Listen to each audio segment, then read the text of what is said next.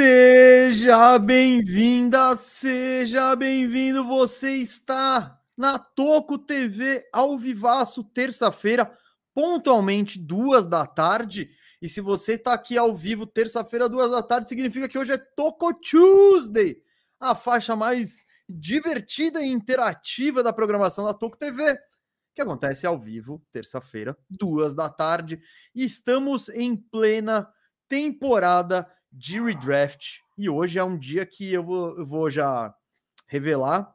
Eu estava ansioso para esse dia, porque eu não tenho ideia do que vai acontecer, porque a classe do, do, de draft de 2021 vai ter Kate Cunningham, Jalen Green, Scotty Barnes, Evan Mobley, Franz Wagner, Austin Reeves, Jonathan Kuminga. Qual que vai ser essa ordem? Ninguém sabe. E a gente vai descobrir isso daqui a pouco. Eu sou Gustavo Mese quem está aqui comigo? Temerariamente com o pique número um. É ele, Rafael Cardone, o Firu. E aí, Firu, beleza? Fala, galera, beleza? Quase gastei meu fala mutado. Ah, é, foi meio fala? Ou foi tudo? Não, não, não. Foi o. Daí eu segurei e fiz fala direito. Que draft, que draft, ó, mesa. Eu vou ter que te mutar aqui um segundo, que eu vou pôr na tela um spoiler do que pode vir nesse programa aqui. Nossa, nem eu sei. Eu vou ouvir o spoiler? Você vai pro YouTube que você vai ouvir, ó. O Mesa, olha o que o Mesa tá prometendo para hoje, galera. Dois e Ai, droga. Aí, ó. De questão. Aqui, o ó. que, que vai acontecer nesse pick 3? Eu vou pegar o Franz Wagner em dois e foda-se. Aí, ó. É isso. Baixo? Foda- Se você começar com palhaçadinha, Deu pra ouvir bem, ó. pegar o, o Franz Wagner em dois e foda-se. Aí, ó. É isso, pronto. foda- Se você começar com palhaçadinha, tá eu vou dar palhaçadinha antes. É isso aqui, ó. Promessa de. Ah, mas tem a parte. Você depois eu, é porque eu ouvi tudo com delay atrasado, porque eu vi no YouTube, não no backstage. Mas teve a parte do palhaçadinha. Se você vier com palhaçadinha, eu vou vir com palhaçadinha. Você, Eu separei aqui na você real. ditará o tom do draft. Eu separei aqui na real, porque eu achei que tinha chance de se atrasar uns cinco minutos. Falei, ah, vou, vou começar o programa com Mesa falando. Com polêmica. É. Seria louco já, já bombástico assim. Não, não. Olha, eu vou ser bem, eu vou ser bem sincero. Eu não, não tenho, não sei, não sei qual é a minha ordem, não sei o que, que eu vou fazer. Tem muitos jogadores equivalentes e vai ser um pouco na, na emoção do draft, do draft room ali na sala do, na sala do draft ali da, da minha franquia que sou eu mesmo. Então, mas estão falando que eu tô com eco. Resolveu? Boa. Boa, obrigado, galera. Valeu. Valeu, tá corrigido. Nosso diretor tirou Boa. minha voz de robô. Mas Boa. eu tô curioso para essa série, para essa, para essa classe, porque, Firu, eu acho que é uma classe que ainda, independente de quem eu escolha, de quem eu escolhesse, de quem você vai escolher, acho que é uma classe que nenhum dos caras despontou como a estrela. É uma classe muito doida, né? Porque é uma classe que os caras foram muito bem no ano 1, tipo, muito bem, e ninguém evoluiu substancialmente no ano 2, sabe? Foi meio tipo, ou um platô, até uma decepçãozinha, ou uma leve evolução para os caras que não tinham ido tão, tão bem no primeiro ano. Mas é, é doido, é uma classe que, tipo, prometeu muito no ano 1, e no ano 2 a gente tá meio, ah, tá, meio a mesma coisa. Então, tá muito em aberto, inclusive. Né? muito em aberto. É uma classe que você tem dúvida sobre arremesso de muitos caras também. E tem muito talento aqui, né, mesa? Tem muito talento. O top. Eu não, é, eu não sei se tem o talento que vai te, ser o melhor jogador do seu né? time campeão, mas de, de candidatos a segundo melhor jogador de time campeão, tem uns seis aí, vai. É, a gente fez uma capa de oito jogadores, né? Porque é, é isso que normalmente são dois, três jogadores, mas normalmente também é um top meio muito top. Aqui eu não sei se esse top é tão top, mas tem oito caras meio que no, ainda meio que no mesmo nível de Não, não, não, é. potencial. Bem, dá para argumentar, dá para argumentar. Tá ainda. bom, tá bom. Eu quero ver alguns argumentos, inclusive. E tem gente já criticando aqui, ó. Cadê o Xingun na capa? Pessoal que é. Então, É, tá, cara, e juro, mesa, até isso é possível. É possível que daqui 10 anos a gente olhe e fale, é, o Xangu era o melhor dessa classe. Ah, isso eu não descarto também. Tipo, vai saber quem vai ser melhor, se é o, o Guiri ou o Cage. O Guiri pode ser melhor que o Cage. Tipo, Pode. Até porque a, a amostragem do Cage não foi grande, né? Foi um ano ok. é de qualquer um. Eu acho que assim, tem uns nove jogadores, dez jogadores que podem ser o melhor dessa classe, sabe? Podem. E então acho que é uma classe, cara, realmente muito aberto, muito parelho. Então vai ter, acho que o que vai acontecer para a audiência, no fim das contas, Revolta. cara, ah, alguém da audiência vai achar que o cara é o melhor e vai estar em oitavo. Às Pelo vezes contrário, cara- alguém, alguém no programa vai achar que o cara é o melhor e o outro cara Não, do exato, programa vai eu, achar um eu e crime. você, a gente Eu- pode estar discordando completamente. Não. Qual, qual é o seu nível? A gente tá fazendo um esquenta, daqui a pouco põe uns superchats na, na, na tela. Superchat vai pra tela, certeza, pode mandar. E deixe seu like também, não esqueça de deixar o like. O quão polêmico você acha que você tá hoje na visão da galera? Porque na sua visão eu tenho certeza que você acha que você tá certo e correto. Mas como você acha que você vai ser percebido pela galera hoje? Ah, não... tranquilo, Firu sereno, Firu sereno. Firu sereno. Firu sereno e sensato, é isso. É, vamos ver, vamos ver. Ô, vamos, vamos botando para esquentar os superchats na tela aí, Firu, que a galera já tá mandando. vamos, Esse vamos. programa é interatividade total, viu? Ó, só queria falar antes de mais nada que tem jogador já fazendo lobby aqui, ó. O Austin Reeves tá aqui em pessoa, ele que não foi draftado nesse ano, mas ele é desse ano porque ele é um undrafted, né? Então, talvez a gente corrija isso hoje, mesa, talvez não. Sei. Eu, eu acho o cúmulo, o Austin, perguntar se você comprou o tênis dele. Ô, Austin, como que você não mandou um tênis pro Firu? É. Pois é. Pô, vamos Pois é. lá, hein? Você acabou de renovar por milhões aí. Você Que tem o seu você tem o seu palhaçadinha próprio tênis, dá para mandar. Se você quiser, a gente até paga o frete. Mas manda o tênis pro Firu, pô. O Danilo é o último programa de Danilo Red Nation aqui atormentando a gente, porque a partir do ano que- do da próxima classe, né, 2020, o Houston ainda não era um time de tank, então ainda não vai ter os próximos de Houston. Ele já tá aqui pichando os muros do CT, reclamando de Xangu não estar nessa enquete que você mandou aí. Ele tá- É, o tá no outro, né? 400 DMK tá pela primeira vez vendo ao vivo ao invés de VOD.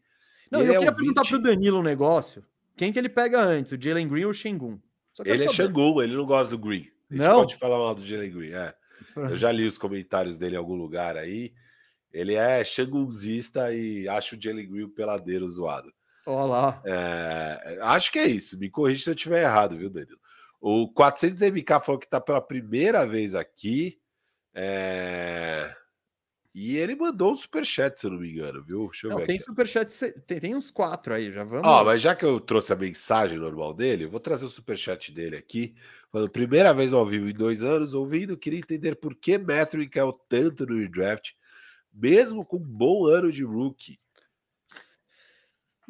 Cara, Cara, foi, um- foi um bom ano de rookie, mas não foi um ano animal. Né? Foi, foi um bom ano. É, quando a gente fez a seleção, ele caiu do meu top 5 ali, ele pegou, né? Primeiro time, ele começou muito bem e depois deu uma estagnada, até caiu um pouco o desempenho. E eu não sei, que o Matthew, o que ele mostrou até agora é ser um cestinha. Não tem muita defesa, não tem passe nenhum. É, ele vai precisar desenvolver as outras partes do jogo dele. E, cara, a gente acabou indo também. em- É aquela coisa, vimos um ano do cara, né? Acabou não é nem pelo Matthew, é talvez por acreditar mais no que os outros caras podem entregar, né? assim, a gente pegou o cara que, gente- que eu peguei logo antes do Mesa pegar o Matthew, que o Mesa que pegou o Matthew em, em 11, né? Foi o Sohan. Cara, o teto do Matthew é maior que o do Sohan. Eu tô ok, só que eu acho que o Sohan é um cara que vai é, chegar no teto dele, que é um teto mais baixo, mas acho que ele chega lá. O Matthew vai chegar nesse teto? Eu não sei, eu tenho menos certezas e também não acho que é um teto altíssimo, sabe? Não é aquele teto de ah, melhor cara de um time campeão. Eu não acho que esse é o teto do Matthew. Então, Bom, mas também ninguém ali que você tava buscando no. Claro, claro. Não, gente- mas é Tem que pouquíssimos desses caras no draft lá. É, mas é, é não- meio que isso. Então, por exemplo, eu peguei um cara em quarto que teve uma temporada de calor, talvez para muita gente pior que a do Matthew, que é o Shadon Sharp. Eu peguei em quarto, mas o Shadon Sharp eu acho que é um É. outro nível de teto e tudo mais. Eu acho que ele realmente tem um teto de ser o cara de um time e tal. É, inclusive, os números dele de arremesso foram incríveis. É, enfim, é, são apostas, cara. Quando, quando a gente tá falando de um ano de jogo, não é bem esse um ano que vai ditar, sabe? Tem, Ah, ajuda, mas não é ajuda, tudo. Mas é isso. É Tem muita tudo. situação, tem muito. É aquela coisa. Eu também escolhi, pegaria o Shadon Sharp antes por flashes do que ele mostrou. Ele não teve um, um papel que nem o do Matherin, que ele já começou a temporada com um papel definido, teve minutos e tal, num time mais estruturado. O Portland foi aquela zona, mas potencial por potencial eu ainda boto mais fé no Shadon Sharp. E vamos ver aquela coisa. Ano que vem a gente vai fazer o redraft e o Matherin pode ser o primeiro. E a gente vai falar, cara, olha esse Matherin, hein? Num Indiana sinistro, o cara tá com média de 23 pontos. E, pô, vamos ver, vamos ver. Mas do que mostrou até agora, é, foi até uma surpresa. É surpreendente quando você põe a lista e vê ele em 11, mas, tipo, é de oitavo pra. Cara, o Ivy ficou em nono. É. Exato, eu pegaria o Ivy antes do Matherin, como pegamos, né? Então, Claro, claro. Tipo, sem dúvida, sem dúvida nenhuma. Ó, o Dyson Daniels em oitavo. Eu, pega- eu pegaria então mesmo. não sei, isso eu já acho meio discutível, sabe? Porque o Dyson Daniels tem umas dúvidas, mas é aquela coisa, o Claro. potencial. Eu acho que o Dyson Daniels tem muito mais dúvida do que o Matherin. Do que vai ser. Ah, eu vejo Sim, o sim. Matherin. Não. De. de é, sem dúvida, sem dúvida. O Dyson Daniels pode não jogar na NBA em três anos, É, três e o três vai estar na NBA em três anos. Vai, vai, concordo. é? Isso eu concordo totalmente. Ó, Danilo tá aqui, o, o, o, o- diretoria Jim Carrey. Danilo, diretoria Jim Carrey, tá aqui. Lolo Brigida falando. Espero que não cometam um crime. E ainda dá a letra. Alpe, primeiro pique. Ele acha Que que, é, o o- esse é o Alpe- é- essa é a sigla do Xingun, eu É. imagino. É, sim, Alpe? Alpe. Você chama ele de Alpe? É, o apelido dele é Alpe, Ah, é, olha assim, ó. de Alperen, né? não, Alpe. imagino, mas. Ó, o Daniel Almeida mandou um superchat aqui também. Qual- qu- na. KTO, quanto, calma calma na KTO, quanto tá o, o Shengun primeiro pique esse? Pagando quanto, né? Agora? 15 vezes. 15 vezes? Ele, é, ele, ele tá no. Ele é, ele é o favorito número o quê? Nono, acho. Nono. Ah, pode dar um salto. Pode ser Pode, aquele, pode, aquela pode. surpresa. Pode. Tá. Obrigado pelo trabalho incrível que vocês fazem. Tamo junto, tamo junto, Daniel. Pô, Obrigado pelo agradece. superchat e É. pela mensagem. 400. Pela audiência, pela moral, por estar aqui conosco fazendo isso tudo acontecer. É Aquela coisa, se não fosse você, a gente não estaria aqui. Então, E você também vale para Gabriel Mendes, que vale contribuiu para aqui com todo mundo que está vendo. falando: pergunta que vale milhão. Estão arrependidos de darem a, a vitória ao 76ers na troca Ben Harden?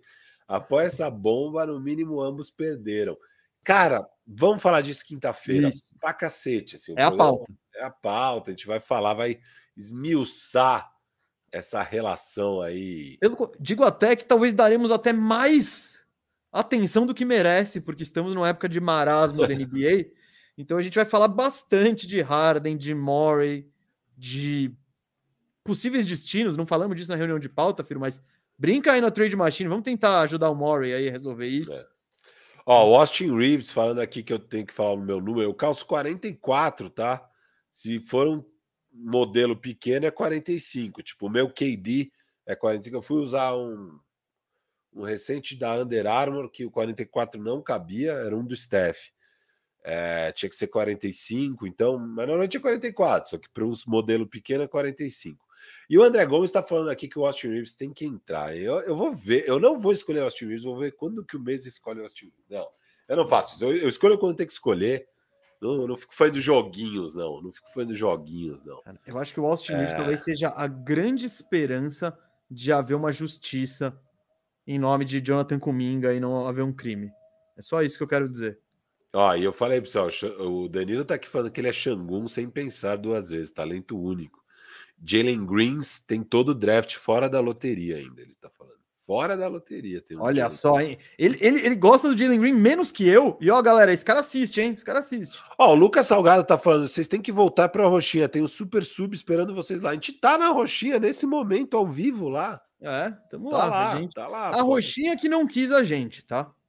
A gente mandou flores, pô, pagou o jantar, comprou Ó, o ingresso do show, pá. Quatro espectadores ao vivo lá na Roxinha no momento. O resto tá tudo aqui. Um abraço YouTube. vocês. Cara, o Danilo mandou mais um superchat falando. Alperen Shangun foi o único que evoluiu. Tem estatísticas de rookie igual ao do Joker. Em um time bagunçado com um técnico que colocava ele no banco WTF. Eu acho que ele deu uma, uma chuva de verdades aí. Choveram verdades nessa mensagem. Ó, eu só vou dizer que você ter as mesmas stats do Joker no ano de novato não quer dizer que você vai virar o Joker, tá? Não quer dizer. É um Mas bom começo. É um bom significa começo. que você pode virar o Joker. Porque o Joker já teve estatísticas de Joker como novato. E, e o Joker, ele teve um bom ano de novato. É, Ele foi, se não me engano, first team all rookie, porque ele deu a sorte de. de ele foi. Ele, ele é do mesmo draft do. Nurkic. Do Nurkic.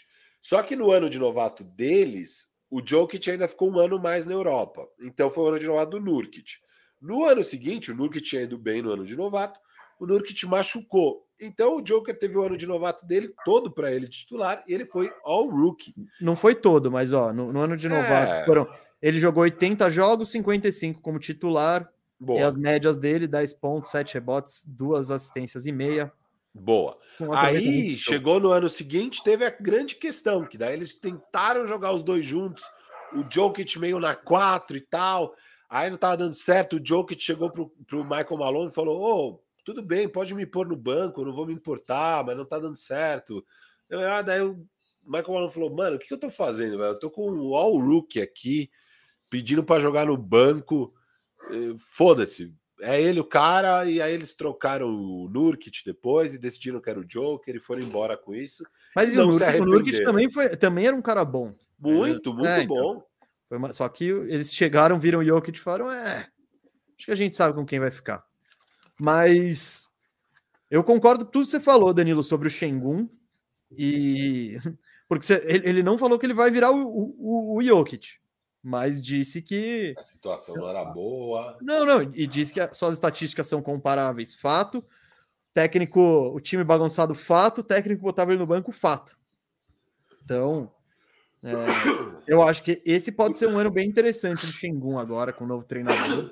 Não, o técnico colocar ele no banco do Bruno Fernandes Ah, nossa, é, cada coisa. Então, não foi, naquele time ainda, era uma loucura. era cara, isso que não fazia. Fala, mano, beleza, vai lá, o Shengun. Não, joga, e é- joga 40. E você não tinha um armador, cara? Tenta deixar o Xangu armando o jogo na cabeça do garrafão, com o Jalen Green cortando, sei lá o quê. Cara, o Jalen Green jogou tão pouco com o Xangu, sabe? Era bizarro, velho. Era bizarro. É, o... Aí, ó, o, o- Ah, o Lucas que pediu da roxinha. Deixou pra mim lá. Deixou pra mim lá. Era Lucas que tinha mandado isso? o Lucas, ó, Lucas Salgado Ferreira deixou o Prime na roxinha. Isso, e aí, então ele é o Salt BR, mesa. Ah, olha lá. Boa, valeu. eu lembro mano. só, é, eu lembro. Tava com a gente lá. É, gente, a gente tem toda a atenção para ela, mas ela não batemos todas as metas e mesmo assim não fomos suficientes para roxinha. Então a gente voltou pro voltou para para ex aqui no YouTube. Lucas Salgado, valeu, viu? Ó, é, e o Danilo queria saber depois, mesmo, se puder ver na Eu vou KTO, passar agora. o Xangun ser o Most Improved. Bom, eu vou apresentar essa classe do draft para os senhores, então. Ó, a ordem dos 15 primeiros picks, tá? Do jeito, do jeito que foi. Do jeito que foi. Então, no pique número 1, um, Detroit Pistons, na escolha, pegaram o Cade Cunningham de Oklahoma. No pique 2, nosso querido Houston Rockets pegou o Jalen Green e automaticamente a Red Nation já criou a treta com Evan Mobley para provar para o resto da vida que o Jalen Green era o pique certo aqui, não de Evan Mobley. Então a Red Nation automaticamente passou de Evan Mobley. É, e que foi a escolha de Cleveland no pick 3, o grandão de USC.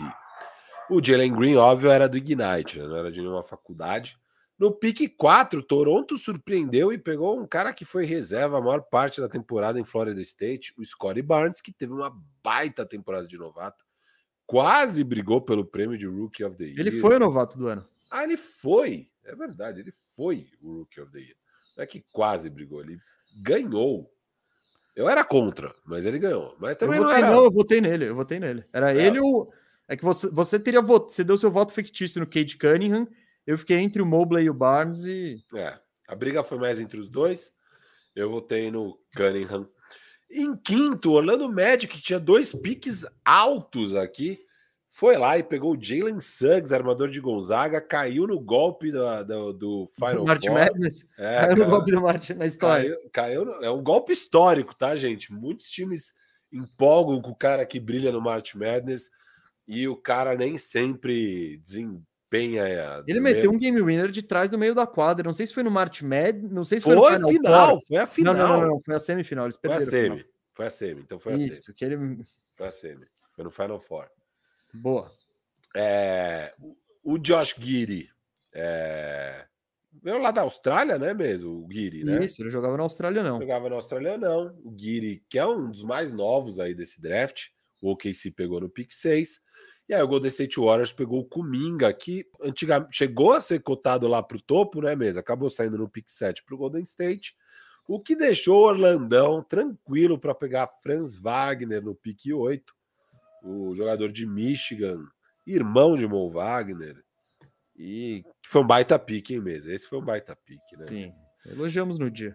Davion Mitchell saiu para Sacramento, armador, defensor, Firu falou- baixinho. Firu apostou que ele seria all defensive no primeiro ano. Você Não, lançou uma assim, não. Você lançou, eu tenho certeza, eu tenho certeza. Você lançou uma de. Ah, Firu, eu conto com a nossa audiência que tem mais Pô, memória que eu, mas vai você ser soltou difícil. uns all defensive. Você já fez esse take, né? Do, all, do Mitchell all defensive. Talvez dele virar um dia, né? Eu no não sei. primeiro ano, acho Ah, que eu, não, eu acho que sim, cara. Tipo, eu, eu lembro que você deu umas empolgadas. Caiu no conto do Martin, outro que caiu no conto do Martin Madness. Zaire Williams, o, o, o Memphis sobe drasticamente aqui no draft. Eles eram 17 pick. Eles sobem, eles absorvem os contratos ruins do, do, do Pelicasso Posso, Firu? Ah, desculpa, só para manter ainda o assunto, aqui ó, o Daniel Almeida mandou um Firu, falou isso mesmo. O Gustavo Leocádio falou, eu lembro desse take. E aí o Pedro Augusto disse que é a cara dele falar isso. Tudo bem, a cara não. Mas ó, o Daniel e o Gustavo são testemunhas. Não, não tem nada, nada a ver. Nada a ver. Nada a ver. Nada a ver. Ó, mas o, o, o, o Memphis subiu pesado aqui para pegar o Zaire Williams. É, um décimo, que foi meio uou. O Charlotte ficou com o Book Knight. Não foi dos melhores picks. O Spurs pegou o Joshua Primo, que o Spurs já dispensou, porque o cara se masturbou na frente da mulher. Da do- mulher, não, da psicóloga do time. Ei, Não a mulher. Eu sei, eu ia explicar. Ah, tá, pô, eu fiquei. Calma. Achei que você ia encerrar aí. Não, falando, eu ia não, lembrar o cargo dela, calma. não. Tá. É uma mulher da organização, eu não vou lembrar o nome dela nem a pau. Ela era psicóloga na sessão. O Joshua Primo, mais de uma vez, parece, ao que Most- tudo indica, Mostrou as partes. mostrando as partes íntimas e tal. Não tem figurinha do Joshua Primo, tá? Só pra avisar. É, Nem não tem. Knight. Não. E o Cris Duarte foi para Indiana, né, no pique 13. Um cara mais experiente, ala, arremessador tal. O Warriors, com o último pique do, da loteria, pegou o Moses Moody em 14. É, Firu, beleza, fechamos a loteria aqui, só passar Fechou. outros caras que estão. Corey Kispert foi o 15, o Shengun foi o 16, Trey Murphy 17, Trey Man 18, tem figurinha de todos eles, né? Aí você pega o Kai Jones 19, Jalen Johnson 20, o Isaiah Jackson em 22, Quentin Grimes 25. Quentin Grimes que o Firu no dia, esse tem que você lembra, hein? Não à toa, Quentin Grimes tem um apelido aí que pegou o mundo, que é bolas grandes, porque na hora que o Knicks draftou em 25 o Firo foi na live e mandou um alvivaço que ele seria o cara das bolas grandes no Madison Square Garden. Essas aspas existem, essa eu lembro. E, e olha, ele não foi absurdo não, hein? Eu acho que ele deve ter acertado uma ou duas bolas grandes até agora. O que, o que é bom, hein? É positivo. Aí bolas Bom grandes, jogador. Grimes em 25, Bones Highland 26, 27 Cam Johnson, aí Cam Santi Thomas, Cam Thomas. Cam Thomas, desculpa, Cam Thomas, 30 Santi Aldama, aí vamos ver. Herb Jones em, em 35. 35 JT Thor, tá aqui, tá aqui, você tá aqui? Você. Você que falou É. que era o novo Kevin Durant. Quem Você que tá era? aqui? Quem Eu que não era? lembro, eu não lembro, mas que teve era? gente que azucrinava a gente com o JT Thor, que ele seria o novo Kevin Durant. Ainda não vingou. Se você estiver aí, levanta o braço aí e fala, era eu. Tudo Tem bem, toda a nossa audiência portuguesa que ainda torce pelo Quetá, né? Que É. saiu em 39. Aí de. É, e aí não tem mais é. nada muito interessante para Eu gosto de Dalano Benton, ainda torço Ah, por tá ele, bom, mas, mas não vão- você não vai sair o seu, vai seu amigo Luca vai. Garza. Brandon Boston não vai sair. Não, não, não. Sandrão, Mamuco Lechave, Lili vai. Elashvili. É, não vai sair esses caras. Você. É. pulou aqui, hein, mesa? Você foi de Isaiah Jackson direto para Quentin Grimes e você pulou dois picks da Red Nation diretaço. Você tem alguma coisa contra a Red Nation, cara? Cara, não. Que Pix? O Garuba? Garoto foi e Josh trocado? Christopher. Ah, os- acho que ambos já foram trocados, não? É, acho que sim. Beleza, tá apresentado o draft. Ó, e obrigado Giovanni que tá aqui calando os críticos, falando: "Eu assisti recentemente o react de vocês ao draft de 2021. Estou aqui para defender o Firu". Ele não falou isso. Mas, nin- mas ninguém falou que ele falou isso no redraft de 2021. Não, pelo o contrário. Draft, o draft ao vivo. Não, não, mas eu, eu não- ninguém, não necessariamente foi no draft. Eu lembro desse take que rolou. Não é? que- Eu acho que ele deve ter visto os dois jogos e empolgado. Eu, esse take existiu. Esse take existiu. Eu não vou, eu não sei quando, mas existiu um take muito parecido aí. É, isso eu tenho certeza. Não, imagino que não foi no draft. Ele não teria essa petulância de ir no draft sem nunca ter visto o cara. Falar que ele seria o jogador de defesa no primeiro. Mas talvez num, num dos programas iniciais da temporada, num programa antes do segundo ano dele. Acho que tem alguma. Aconteceu algo parecido. Informação, eu tô trazendo informação bem completa aqui, mas é difícil, né, gente? É impressionante. Aconteceu algum dia em algum lugar. Não, ao E vivo. ele tá- tem convicção. Aquela coisa, sabe que você- o negócio você sabe que existe, você só não sabe onde tá? Sabe aquela sua camisa da Parmalat do Parmeira de 92? Que tá, você sabe que você tinha, você não tem ideia de onde ela foi parar? É isso. Tá, tá em algum lugar, eu sei que existe, eu não, eu não vou conseguir achar. Bom, quem quiser, acredite na convicção de Gustavo Mesa. Na aí. convicção de Gustavo Mesa, Daniel Almeida e Gustavo Leocádio. convicção coletiva. Eu tô aqui com os fatos trazidos por Giovanni e por mim. Por, mano, fatos. Vai ver. Eu Eu- depois do draft de hoje, eu acho que vai ter mais gente questionando sua- seus fatos e suas realidades. Não sei, viu? Eu acho que hoje eu vou brilhar a mesa. Hoje eu vou brilhar. e o bagulho é o seguinte, ó. Eu começo aqui com o pique 1. Ó, você agora mexeu, mexeu com o brilho de Daniel Almeida. Ele falou, eu vou buscar esse take depois do podcast. Se você achar, eu vou postar na íntegra, nas minhas redes sociais ali. Vou A gente vai, vai trabalhar esse take. Só para provar que é verdade. Beleza. É, o Mesa não falou do Ayodossumo, mas tem figurinha do Ayodossumo, tá? Que foi em 38. E talvez apareça. É, Talvez tem não. chance, tem chance. Ó, Mesa, eu tenho o pique 1. Detroit Saço aqui pegando o pique 1. Eu queria perguntar para o senhor Gustavo Mesa.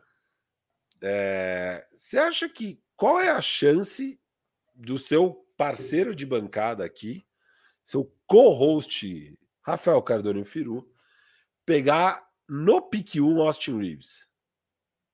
Cara, se você quiser terminar o draft sozinho, Não, eu tô te perguntando, você acha que tem Não, chance? é lógico, você, você é um cara que- com uma sanidade bem questionável em certos momentos, então. E ainda meio showman, e gosta de uma polêmica. É. Eu acho que você deve estar se coçando para fazer isso, mas tem um fundo seu ali falando: não, mano, eu preciso pelo menos levar isso a sério, é meu trabalho. Não, mas tá. Mas você acha que tem chance do Austin Reeves terminar sendo o melhor jogador dessa classe Não. ou é zero? Zero. Zero. Tá bom. 3%. 3%. 3%. Ah, não, eu acho que é muito maior que isso, tá? Mas eu acho que existe. Eu, eu só queria dizer que eu acho que existe. Mas eu vou pegar o Cade Cunningham, tá? Pique 1, o Cade Cunningham. Pra mim, no brainer aqui. Tô bem tranquilo em pegar o Cade Cunningham. Para mim é o talento, é um outro nível de talento em relação. Para mim é o único cara. Tem mais um cara dessa classe que eu olho e falo, puta, não. Acho que dá para ser o cara do time campeão, mas eu tô bem mais alto no Cade em ser um cara do time campeão e tal. É óbvio que pode não virar isso, não é? Ele não é uma certeza. Há de se ter dúvidas sobre o jogo dele. É, não foi legal que ele se machucou no, no ano 2, mas acontece também. Mas eu, eu tô bem alto ainda no Cade, para mim não mudou nada.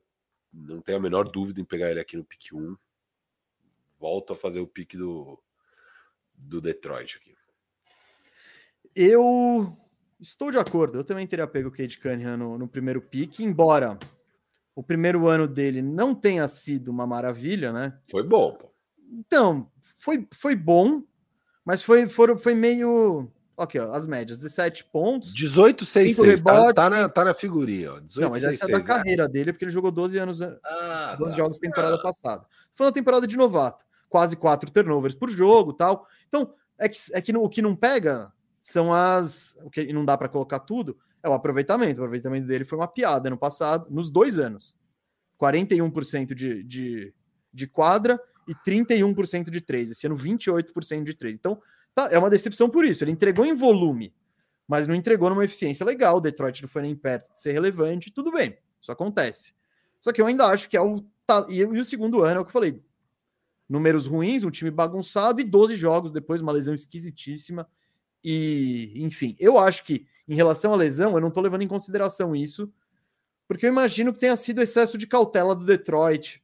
Tentar, já não vamos lugar nenhum mesmo, sabe?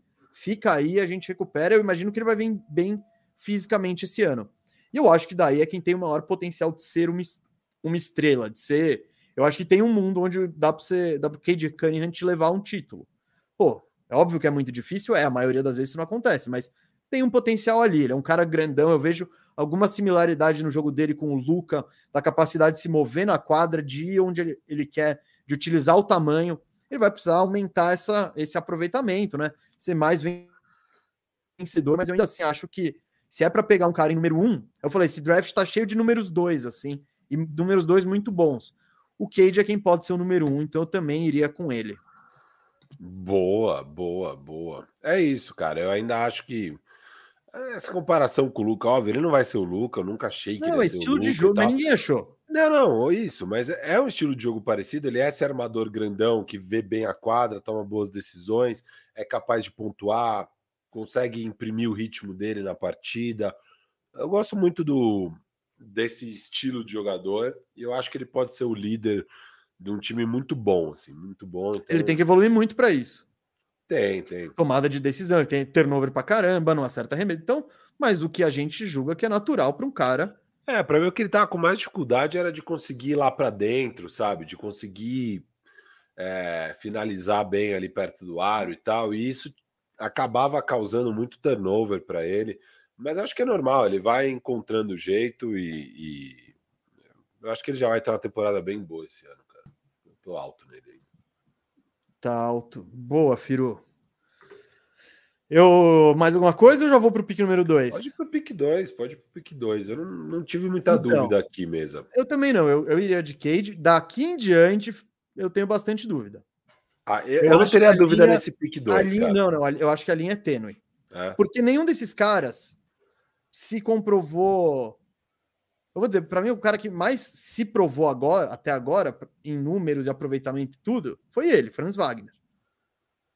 Porque você pega os- o que ele entrega, assim, da QI de jogo, produtividade, aproveitamento, se você soma com tamanho, com tudo, pô, eu acho que ele é quem, quem entregou mais. Mas eu não tô draftando só pelo que entregou. Então eu acho que eu ainda vou com ele, Evan Mobley, no pick número 2. Eu acho que ele tem um potencial defensivo absurdo de mudar um time, de ser, de ganhar uns dois ou três Defensive Player of the Year, marca dentro, marca fora, dá toco, pega rebote, sabe? Pode jogar na 4 defensivamente, pode jogar na 5. Então, eu não sei se ele vai ser o cara que vai liderar seu time para um título.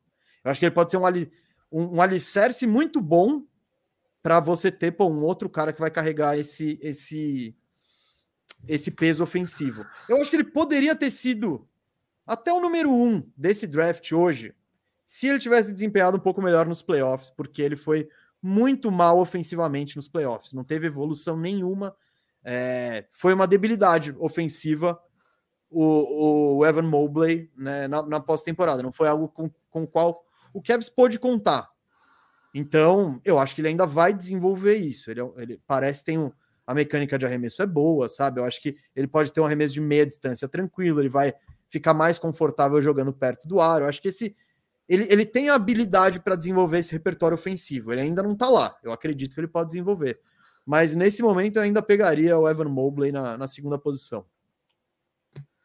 Eu, sem dúvida, pegaria. É, o, o, ele, ele projeta para ser um defensor muito bom, assim, surrealmente bom.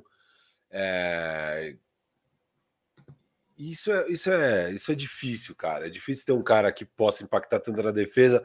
O jogo ofensivo dele, óbvio, ainda é muito cru, mas é evoluir. Ele não vai precisar ser aquela máquina ofensiva para ser um jogador top 15 da NBA, sabe? Tipo, é, ele tendo um ataque bom, e óbvio, a defesa evoluindo tal, dá para ele ser um top 15. Eu não tô falando que vai não, ser. Mas, tá. Firu, o, pega um Jaren Jackson, que é um. Ele não é um top 15.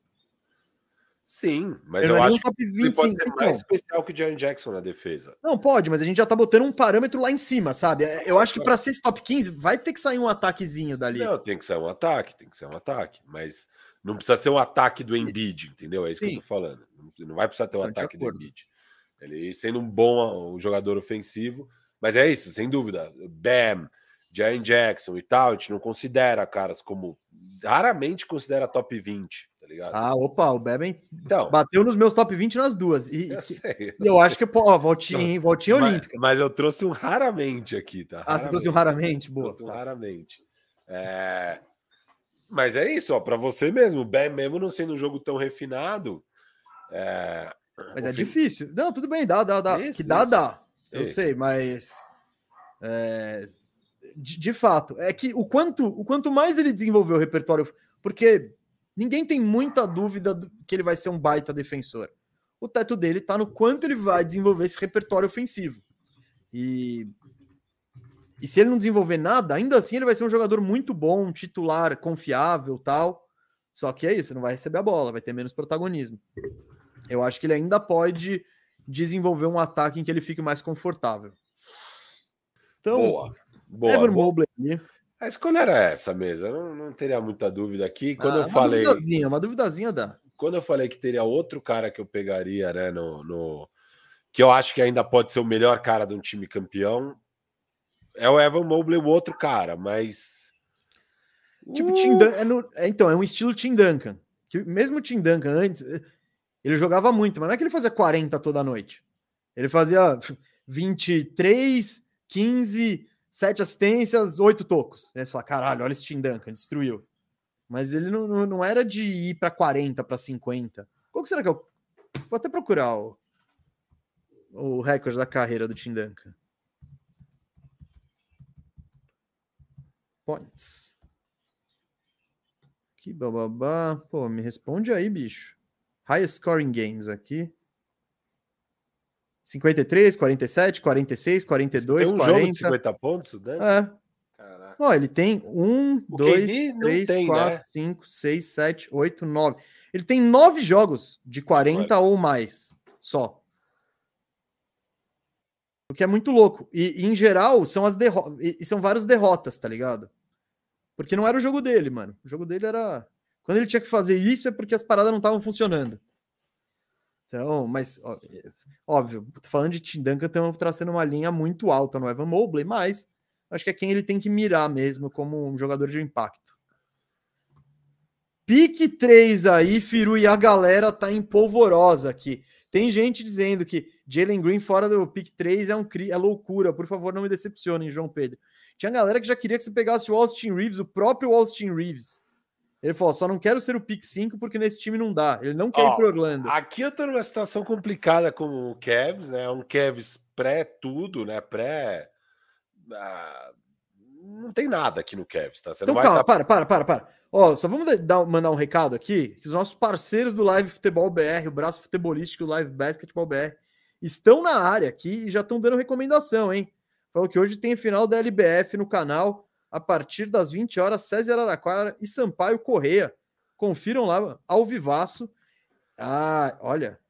E, e no Live Basketball. Aqui, ó. E eles estão apostando a final Corinthians e Grêmio na Copa do Brasil, hein? Aí Boa. seria. Aí, Leonardo Sasso. Aí a gente já tem que fazer um. Me chama aí para falar, hein? Se for essa final, eu quero discutir com o Sasso. Ó, o negócio é o seguinte, mas aqui vai estar todo mundo querendo que eu faça alguma coisa, né?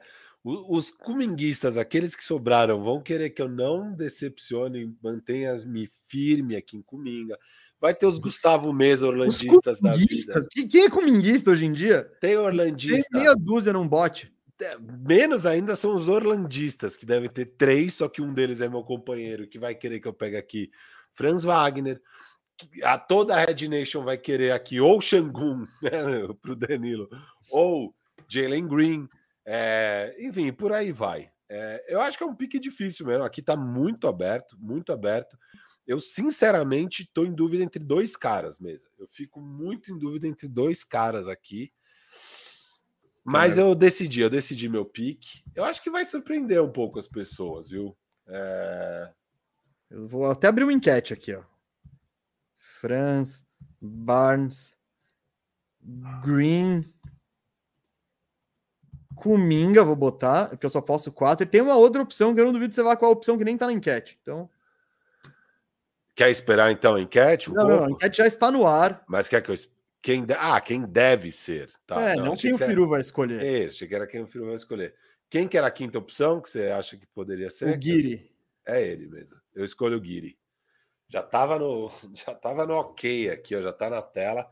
Josh Guiri seria a minha opção aqui. Eu tô bem alto no Guiri, cara, bem alto. Eu acho que ele, quieto, quieto, deu um salto legal nessa temporada em eficiência, tanto em arremesso de quadra quanto em arremesso de três. Ele é um cara muito inteligente e, cara, é, é continuar nessa progressão de melhorar o arremesso que ele vai ser especial. Se ele tiver o arremesso, ele vai ser especial, esse cara, velho. Eu acho ele muito inteligente. Eu acho que a galera tá subestimando demais esse cara. O que eu ouço de podcast, e ainda nem falando de draft e tal, falando que, ah, né, o futuro acho que talvez seja trocar o Guiri, né, para arrumar o time. Eu nunca ouvi isso, mas tudo bem. Não, eu já ouvi muito, mesa, muito, muito, muito. E eu acho uma loucura, porque eu acho que o Guiri pode ser, cara, o melhor do time, sabe? Tipo, A mensagem do Ed, Firu é um gênio, me desculpa qualquer vez que eu não apoiei você. Tamo junto, tamo junto. É, Cara, eu, eu, eu, eu sou mais alto no Josh Giri do que nesses outros caras todos, sinceramente. Assim, o Franz Wagner eu acho muito interessante, assim, incrível. É, Mas eu acho que o Franz Wagner já tá mais perto do teto dele do que os outros caras, sabe? Eu acho que o Franz Wagner já chegou mais pronto, é um jogador mais velho e tal. O Guiri é muito novo. E o Guiri é o segundo maior reboteiro dessa classe. O segundo maior reboteiro, só perde para o Mobley até hoje. Pega mais rebote, inclusive, que o Xangun. Cara, a É. diferença de idade do Guiri pro Franz Wagner é um ano. Tipo, um ano. Tá. Mas um ano faz diferença. Tá bom. Um ano, de, um ano sabendo arremessar e um ano não sabendo arremessar. Cara, o, o, o quanto que o Franz Wagner tá arremessando? Essa temporada, 48,5% de quadra, 36% de 3. Tá Outro bom. nível, meu amigo, desculpa. 48 de quadra o Guiri, 32,5 de 3. Só que 32,5 vindo de 26. Foi 26 o ano de novato. Porra. 32,5. Se ele esse ano já arremessar 35, que eu acho bem possível, bem possível, cara, já é outro jogador. Sim, mas a questão é tudo bem. Hoje, é que hoje o Guiri, e, e eu não pegaria ele aqui nesse pique, tá? Eu, não, eu concordo que eu, eu gosto do mu- muito do potencial dele. É. Eu, eu acho ele muito potencial. interessante. Pô, ele tem uma visão de jogo, ele é espetacular, ele tem aquele gene do passe, é um jogador muito inteligente. Pô, ele é alto, tem 2 e 3. Só que eu acho que os. E ele já é um vai ser um jogador muito bom se ele não souber arremessar. Hoje, esses, ele, ele arremessa 32% com a galera pedindo, pelo amor de Deus, arremessa. Porque ele tem todos os arremessos livres, todos. O que é bem diferente do Franz Wagner, que ele, ainda mais no Orlando, que ele é. Se alguém for arremessar de três e for ser marcado, acho que é ele. Tipo, o resto pode chutar. Então, eu acho que esse si do Guiri, eu também concordo com você. Se ele desenvolver o arremesso, pô, se ele virar um chutador de 37% com sendo relativamente marcado, pô, segura esse cara. Mas eu vejo esse si ainda muito. É, eu, eu, não acredito tanto no arremesso dele, acho a forma muito feia tal. Pode. A gente já viu formas feias acertando, né? Mas eu, esse é o grande porém. E aí, de resto, ele é um cara inteligente tal, passa bem o jogo, mas eu não acho que ele é especificamente aquele puta defensor, ele não, tem, não é muito forte. Então, né, não, eu não, não, vou, não vou criticar e cagar o seu pique. Se você pegasse o Cominga agora, eu ia ficar pistola. Mas o Guiri é justificável, não seria a minha escolha. Mas, mas, E é um cara que eu gosto muito de ver jogar. Eu acho o estilo muito legal. tal. É, ele, ele é um dos caras que eu mais gosto de ver jogar. Dessa classe, provavelmente. Talvez o, o cara que eu mais gosto de ver jogar. O Rushin tá feliz aqui. O Rushin tá felizaço. O, o, o Rushin tá, tá, tá, Ele, inclusive, mandou aqui, ó, o superchat. Guiri com 33% de 3 e Franz 36. Mesa tá muito clubista. Cara, a diferença de um 33 para um 36%, ela é bem significativa. E se você pensar no tipo de arremesso ainda, que são arremessos livres contra, em geral, arremessos mais contestados, é, é uma diferença ainda mais significativa. É, o 33%, se você chuta 36%, é bom que você arremesse, basicamente. Se você chuta 33%, seu time não quer que você arremesse. É meio que, que isso. Se o Guiri chegar no 36, puf, irado ele vai ser pô, ainda mais especial. Mas tá bom, filho, tá bom. Seu pique não é tão criminoso. Tem é. gente que vai ficar brava? Tem. Tem. Cara, não, mas aqui, assim, ainda. Isso aqui pode envelhecer mal, com certeza, Josh Giri em 3, mas eu. Eu, se eu fosse fazer essa aposta hoje, eu apostaria no Giri, cara. Eu acho que ele tem um potencial muito da hora e ele, ele é muito inteligente, cara. Ele, ele vê umas é. coisas que ninguém vê. Eu, eu gosto da postura dele em quadra. Óbvio, ele vai precisar evoluir na defesa, a parte física vai precisar. Mas ele tem essa inteligência que eu acho que essa é a parte mais difícil do basquete é ter o nível de inteligência que o Guiri tem em quadra. E tendo isso, beleza, o arremessinho vem vindo pouco a pouco, as outras coisas vão aparecendo pouco a pouco e tal. Mas eu acho que o que ele tem de inteligência e de, ah, de, de habilidade, assim, com, com a bola para dar os passes, para fazer Você está confundindo, não confundir, misturando inteligência e visão de jogo. Ele tem muita visão de jogo, porque inteligência muitos jogadores têm. De, de diversas formas. Tipo, não, você pega o Mobley, claro, claro, ele é um cara claro. inteligente, e é inteligente ser um. Não, não. Não, não tô falando de QI de basquete. É, sim, sim. É visão de jogo. Mas eu tô falando de QI também. Eu acho que ele é inteligente também jogando. Não, eu acho que não, é difícil um cara com visão de jogo que não tenha a, inteligência. Meio que elas andam. Ah, não, às vezes tem, cara. Tem uns caras que tem, que vê aquele passe difícil e da hora, mas que para tomar uma decisão ali na hora, vamos ver, só tá uma bola. Eu vou pensar nisso. Quem é um cara que tem visão e que é Sabe, Sabe que era um pouco isso? O Jason Williams era um isso pouco. Isso que eu ia falar, White Chocolate. É, ele era um pouco isso. Ele era. Ele tinha essa puta visão, fazia umas coisas loucas, mas ele não era particularmente inteligente, assim, tipo. É, então. É porque ele não traduzia muito isso no. É, era mais flash. É... Mesa. Aqui, ó. Olha, o KM trouxe um bom exemplo. Westbrook. Ele vê os passes tal, mas os QIs ele até enxerga, tal, consegue fazer, dá bastante assistência, mas a tomada de decisão é. Se ele soubesse melhor quando passar e quando finalizar, talvez acho que é um bom exemplo. Vai, gostei. Tamo junto, KM. Sou no pick número 4. Tem mais dois picks pro top 5. E só queria falar pra galera que ainda falta Scottie Barnes, Jalen Green, Franz Wagner, Kuminga e Austin Reeves, tá? Então, sei lá. Não vai dar para todo mundo ser top 5. Mas ok. Tô curioso para ver quem entra agora em quarto aqui do mês. Assim, ah, um é jogador agora. que vai cair como uma luva em Toronto, essa cidade cosmopolita. Ixi, Maria. Vamos trazê-lo direto da Alemanha. Ah, mano. Only Franz, Franz Wagner, pique número 4 é você, garoto. Eu acho que dá para. Eu não vou oh. pagar aqui. Agora, posso defendê-lo? Vai. Todo mundo na NBA todo mundo na NBA quer um Franz Wagner. Todo mundo. Todo mundo. Não tem um time. Para ser fala, o quarto melhor do seu time. ele joga quer. absolutamente qualquer time, porque ele, ele é um ala. E, você falou de jogador inteligente. Cara, o Franz, o Franz Wagner é muito inteligente. Ele é um cara que toma raramente a decisão errada, que tem um jogo que não é absolutamente espetacular, mas é muito eficiente. É tipo umas bandejinhas, é a mudança de direção, é faz bandeja com a esquerda, com a direita, faz um fake bate para dentro, faz o passe certo. Eu acho ele um jogador, cara, muito completo. Ele é um jogador muito bom, 2,6 de altura. É, no Orlando, ano passado, foi o cara que marcava os alas, tipo, precisava marcar o Tatum, põe o Franz Wagner, precisava marcar o Kawhi, põe o Franz Wagner. É um cara que marcou jogadores altos e baixos, enfim, eu acho ele muito bom, cara, muito bom, muito eficiente e ele encaixa em absolutamente qualquer contexto. De novo, ele vai ser o melhor, o melhor jogador assim? Pô, não sei, mas que ele tem potencial para participar de um time bom e contribuir bastante, eu, eu tenho muita certeza disso. Eu, olho eu um acho pouco, que o teto, o... eu acho que o teto do quanto, o que, que eu tenho medo desse tipo de jogador, né, mesmo? Que o, o qual é a minha grande questão com o Franz Wagner? Eu acho ele muito bom, eu concordo com tudo que você falou. Ele é muito bom, é inteligente, ele marca bem, ele tem tamanho, toma boas decisões, sabe quando cortar. Eu gosto do instinto dele para cortar para cesta tal. É, um arremessinho, né? A gente estava falando, comparando agora com o Guiri. Ainda é um arremessinho, né? Ainda não é um grande arremesso.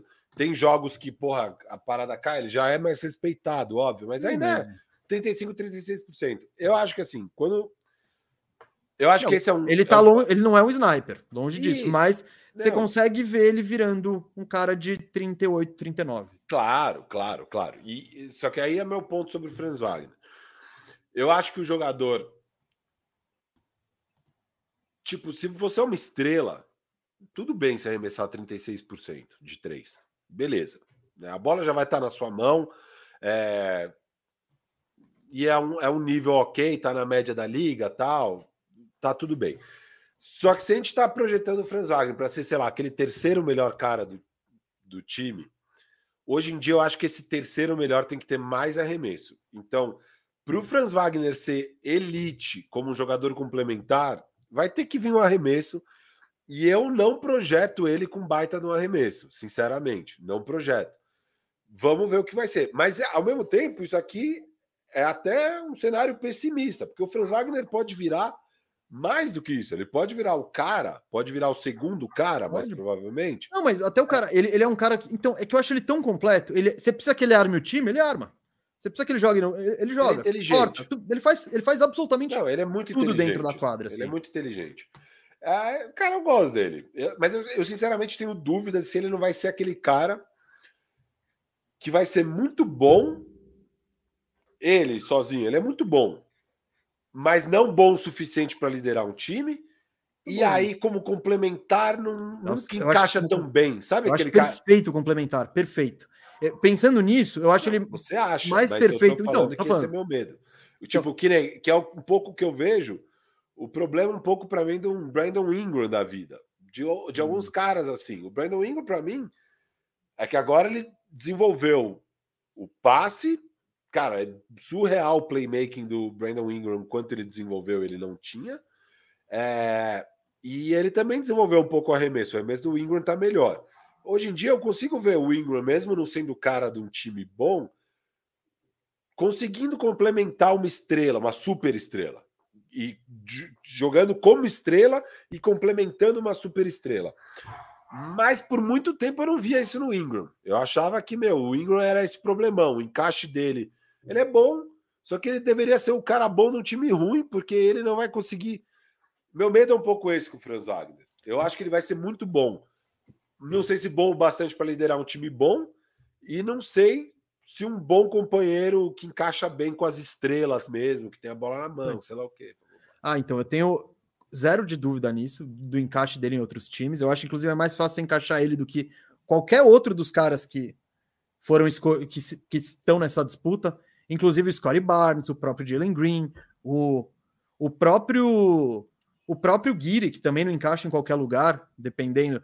É, o OKC é muito inteligente na forma como usa o Guiri. O Franz é um cara que eu acho que você põe em qualquer situação, é bom. Porque, pô, você tem um ala que tem versatilidade ofensiva, não precisa jogar com a bola na mão e que defende bem, pô, isso aí encaixa em, em qualquer situação. Sabe qual que eu acho? Ó, agora... Ah, não é qualquer situação. Você coloca o o Franz para jogar no. Lakers. Nossa, o Lakers já tá dando. Ia, pô. Ele é, tipo, ele é muito mais. Você pega, Sim, pega eu, prefiro, mas eu prefiro ter o Odiano Nobe. Calma, velho. Eu, eu não sei, eu não te garanto isso, não. Não, eu prefiro. Com o LeBron, eu prefiro. Não, é que você tá LeBron falando. Então, mas é que você tá falando. Entendeu? Não, Não, você tá comparando é- coisas diferentes. Você tá Não, falando de um jogador que tá no seu sexto ano. Eu cara sei, seu mas eu tô, eu tô falando de. Ah, ele encaixa em qualquer lugar.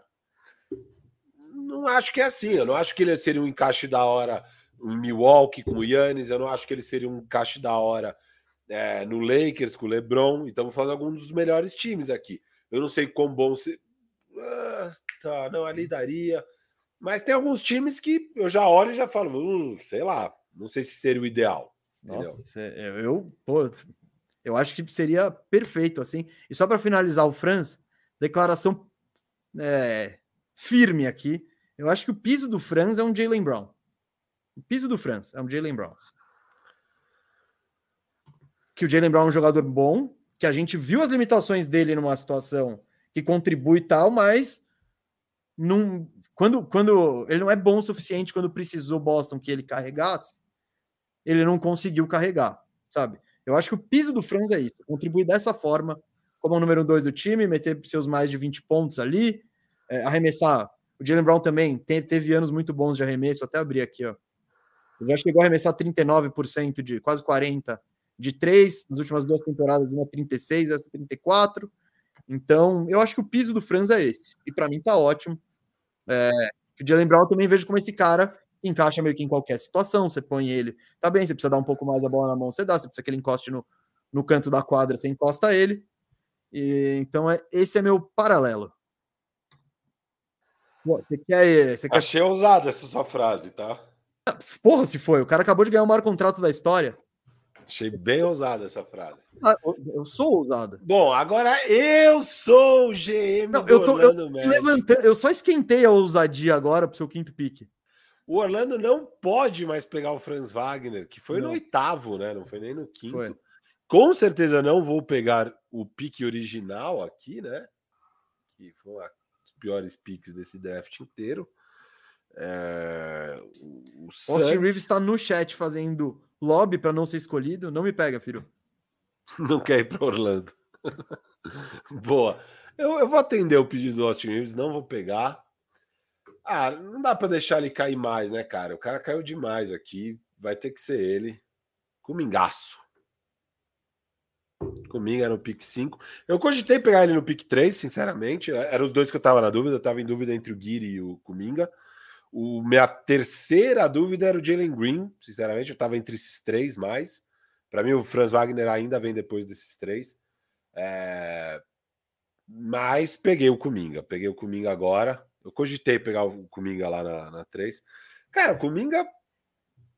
Eu ainda acredito totalmente nele. Eu não achava. Eu, eu acho que de todos os jogadores, todos os jogadores desse draft, pior situação era do Cominga no Golden State Warriors desses dois anos. De longe a pior situação. Era o cara mais novo do draft, o cara que ia chegar mais cru, isso tudo a gente sabia. E eu sempre falei desde lá atrás que eu não ia é, overreact aos dois primeiros anos do Cominga. Eu ia stay the course, acredita nesse prospect aí e tal. Eu ainda vou acreditar no Comingaço aqui. Esse é o ano do Cominga, esse é o ano do Cominga. Tô pondo fé. E é isso mesmo. É, O cara, o cara assim. Pior que sabe o que é foda? Sabe o que é foda? Eu, eu tô mantendo a minha análise de lá atrás, porque de uns drafts para cá, eu mudei um pouco meu estilo. Eu, eu não curto mais essas análises. então tá, vamos lá. É o que eu ia falar agora. Eu acho muito curioso. É, é. Você, eu tô te ouvindo há um bilhão de anos falando. Porque eu gosto dos caras que sabem jogar. é. Olha esse Andre Jackson, a média dele é 4-4-4, mas é cada screen assist. Que, meu Deus, vocês ficam loucos. Aí você resolve abraçar esse maluco que ele não tem ideia do que é basquetebol. Você abraçou ele porque ele pula muito, porque ele tem um nome da hora, porque ele é fortão. E aí É. você abraçou esse cara e você não larga. Não E você tá largar. botando a razão muito além de qualquer Mas coisa. calma, calma, não é só isso. Não é só Hum. isso. Cominguinha, Cominguinha evoluiu, tá? Evoluiu. Ah, para. Firu, esse maluco, de novo, você falou agora, você falou um monte de cominga. Ele tá numa situação ruim. Ele tem, o- ele joga com os hall- só com o Hall da Fama, com talvez o melhor técnico do basquete, num time que não tem um ala de força e um pivô reservas e ele não consegue jogar. Pelo amor de Deus, ele, ele perde minutos pro, sei lá, o Gary Payton de pivô. Apoia o Gary Payton e não põe esse cara. Mas não seria a cara do seu Orlando em 2021 pegar o Cominga? Não, seria cara pegar o. Pô, ainda mais com Josh Green, Scotty Barnes, você tá. O Jalen Green, Scotty É. Barnes, você tá maluco. Você tá em Cominga? Você tá doido, velho. É, é uma maluquice É. sem tamanho isso. O Cominga, ele. Ai, ai, ai. Eu nem sei até onde ele cairia no meu board, mas tipo, tem três caras na frente dele tranquilamente, assim. Quatro caras na É. frente dele tranquilamente. Eu, eu ainda, ainda tô postando no. Eu não quis largar a mão, sinceramente. Os indícios, assim, do que a gente viu até hoje, não daria mesmo. E, mas é- eu acho. Eu gosto daquela tese que eu defendia lá atrás de que ele é um, uma espécime física especial, um freak, né? Um tal. Mas eu, hoje em dia, eu já não avalio mais assim talento. Então, hoje seria um bom dia de eu mudar isso mesmo. Agora, depois que eu fiz o pique, eu fiquei tipo, hum, caralho.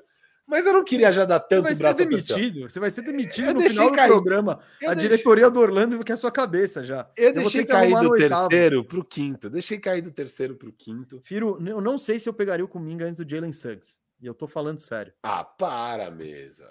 Porra, Tô falando você tá- sério. Ah, pô, você tá defendendo um maluco que não consegue jogar? Acabou de passar os. Não, não, Não. ó, foi de 17 para 21 minutos. Foi de 33% para 37% de 3. Ele arremessou 37, cara, de 3. Arremessou 37. Se ele aumentar um pouquinho o volume, Quinho. e Qual que é o volume mesmo? 2,2 bolas. São só Ah, é 21 mais do que eu minutos. imaginava. É, é, não são tão poucas. Cara, aumenta um pouquinho esse volume. Para quatro, vai. Quatro bolinhas de três. Até mais, dá para arremessar cinco se ele jogar mais minutos também, né? Jogar 28 minutos, arremessar cinco bolinhas. Que se. Você joga no Golden State Warriors, você quer que o Cominga arremesse cinco bolinhas?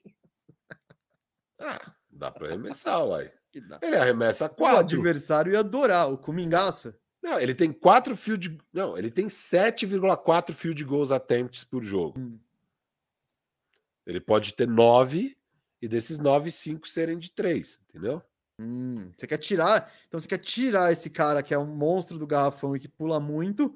Você quer ficar fazendo ele dar tijolada de três pontos. Se ele arremessar 37%, Não, tá tudo, bem. Tudo Se bem. ele arremessar 38, aumenta um pouquinho. Então, Se for para 42, o Clay vai para o banco. então, não, impossível. Impossível, é Possível. impossível. Mas é isso, cara. Eu, eu tô aqui, tô Não, foi fechado. irado. Puta pique. Não, se você depois é que eu não sei se essa figurinha vai vai aparecer. Mas você tá, você que tá acompanhando aqui na tela, tal, você tá vendo que nas figurinhas tem as médias aqui dos jogadores, ó. É primeiro pontos, rebotes, assistência e jogos. A do Kuminga, os númerozinhos são basicamente iguais ao de Corey Kispert. 10 pontos, 3 rebotes e uma assistência. Um impacto brutal. Eu falei isso antes, porque eu não sei se o Corey vai aparecer hoje no programa. Deve aparecer, deve aparecer. que espertizaço da massa. É, então, não, ó. Péss- Ah, olha, eu, eu não, não tô satisfeito. Não tô satisfeito com esse pique aí. Mas depois eu vou fazer minha lista, eu vou ver qual que. Quando tiver um jogador que eu, que eu pegaria o Cominga antes, eu aviso, tá? Vou fazer assim. Eu falo, ó, eu pegaria o Cominga aqui, tá? É, Firu, vamos ver, esse é o ano, hein? Espero que você escolha ele bem alto no nosso draft da Liga de Fantasy. Eu não quis abandonar o Cominga ainda. Ó, ninguém Eu- tá vendo da Liga de Fantasy. Ele tá na sua lista, não tá? A gente não vai brigar por ele. Não, Não. não tô Que a- rodada? Que rodada você acha que você vai buscar ele? Décima? Oitavinha? oitavo, são 18 times. 8 vezes 8, 64, 104, lá para 150, acho que é cedo, cara. Acho que ele é mais Eu acho que ele vai ser pego por por aí. aí. Mas, É, talvez até antes. Saber o que vai estar sobrando nessa época aí, mas sei lá, eu não, não vou estar com sede. Eu vou pegar ele se tiver um valor bom ali mesmo. Eu não vou buscar, entendeu? Eu vou- se todo mundo menosprezar ele e eu ver que sobrou para mim numa hora boa, eu vou falar, beleza. Não, cara. Buscar é os caras que você tem certeza que vai estourar. Eu não tenho certeza que o Cominga vai estourar. Eu torço para que ele estoure, mas não. Certeza eu não tenho aqui mesmo. É o meu pique que eu tô menos seguro. Eu tô tipo, ah, caralho, esse pique, velho. Mas beleza. Pô, Eu não, eu não não, você tinha só o novato do ano, você tinha só disponível, tinha só um cara que faz Ah, os 20 pontos de Corinthians eu sempre estive baixo, velho. Eu, não- eu nunca me convenceu. Eu gosto dele e tal, mas O Kuminga, se ele evoluir muito, muito, muito, ele vira o Scottie Barnes. Essa é a questão. Tipo, muito. Mas tudo bem. E eu queria mandar, eu curti essa mensagem do André Gomes que ele escreveu. Um abraço pro meu mano Corey Kispert, que acabou de fazer sua única aparição no programa de hoje. Parabéns, Corey! Ó, o Ayrton ainda tá mais chocado com o piso do Franz, seu Jalen Brown. Ah, eu precisei botar, eu precisei jogar uma polêmica nesse programa. O Firu, ele tava, ele tava querendo tudo pra ele. É, Qual é o teto? Qual é o teto do Franz Wagner? Você vê ele sendo o cara de um time bom Cara, o teto dele é o Kawhi Leonard. do Do Franz Wagner? Do Franz Wagner. Não do Cominga, do Franz Wagner. Não, do Franz Wagner. Não, não, o Kuminga, o teto dele não é o Kawhi Leonard. Qual é o teto do Cominga? Pô, Teto? John Collins? Sei lá, tô zoando. Não, não, não é que você ah, não acha. sei, mano. Eu não sei qual é o.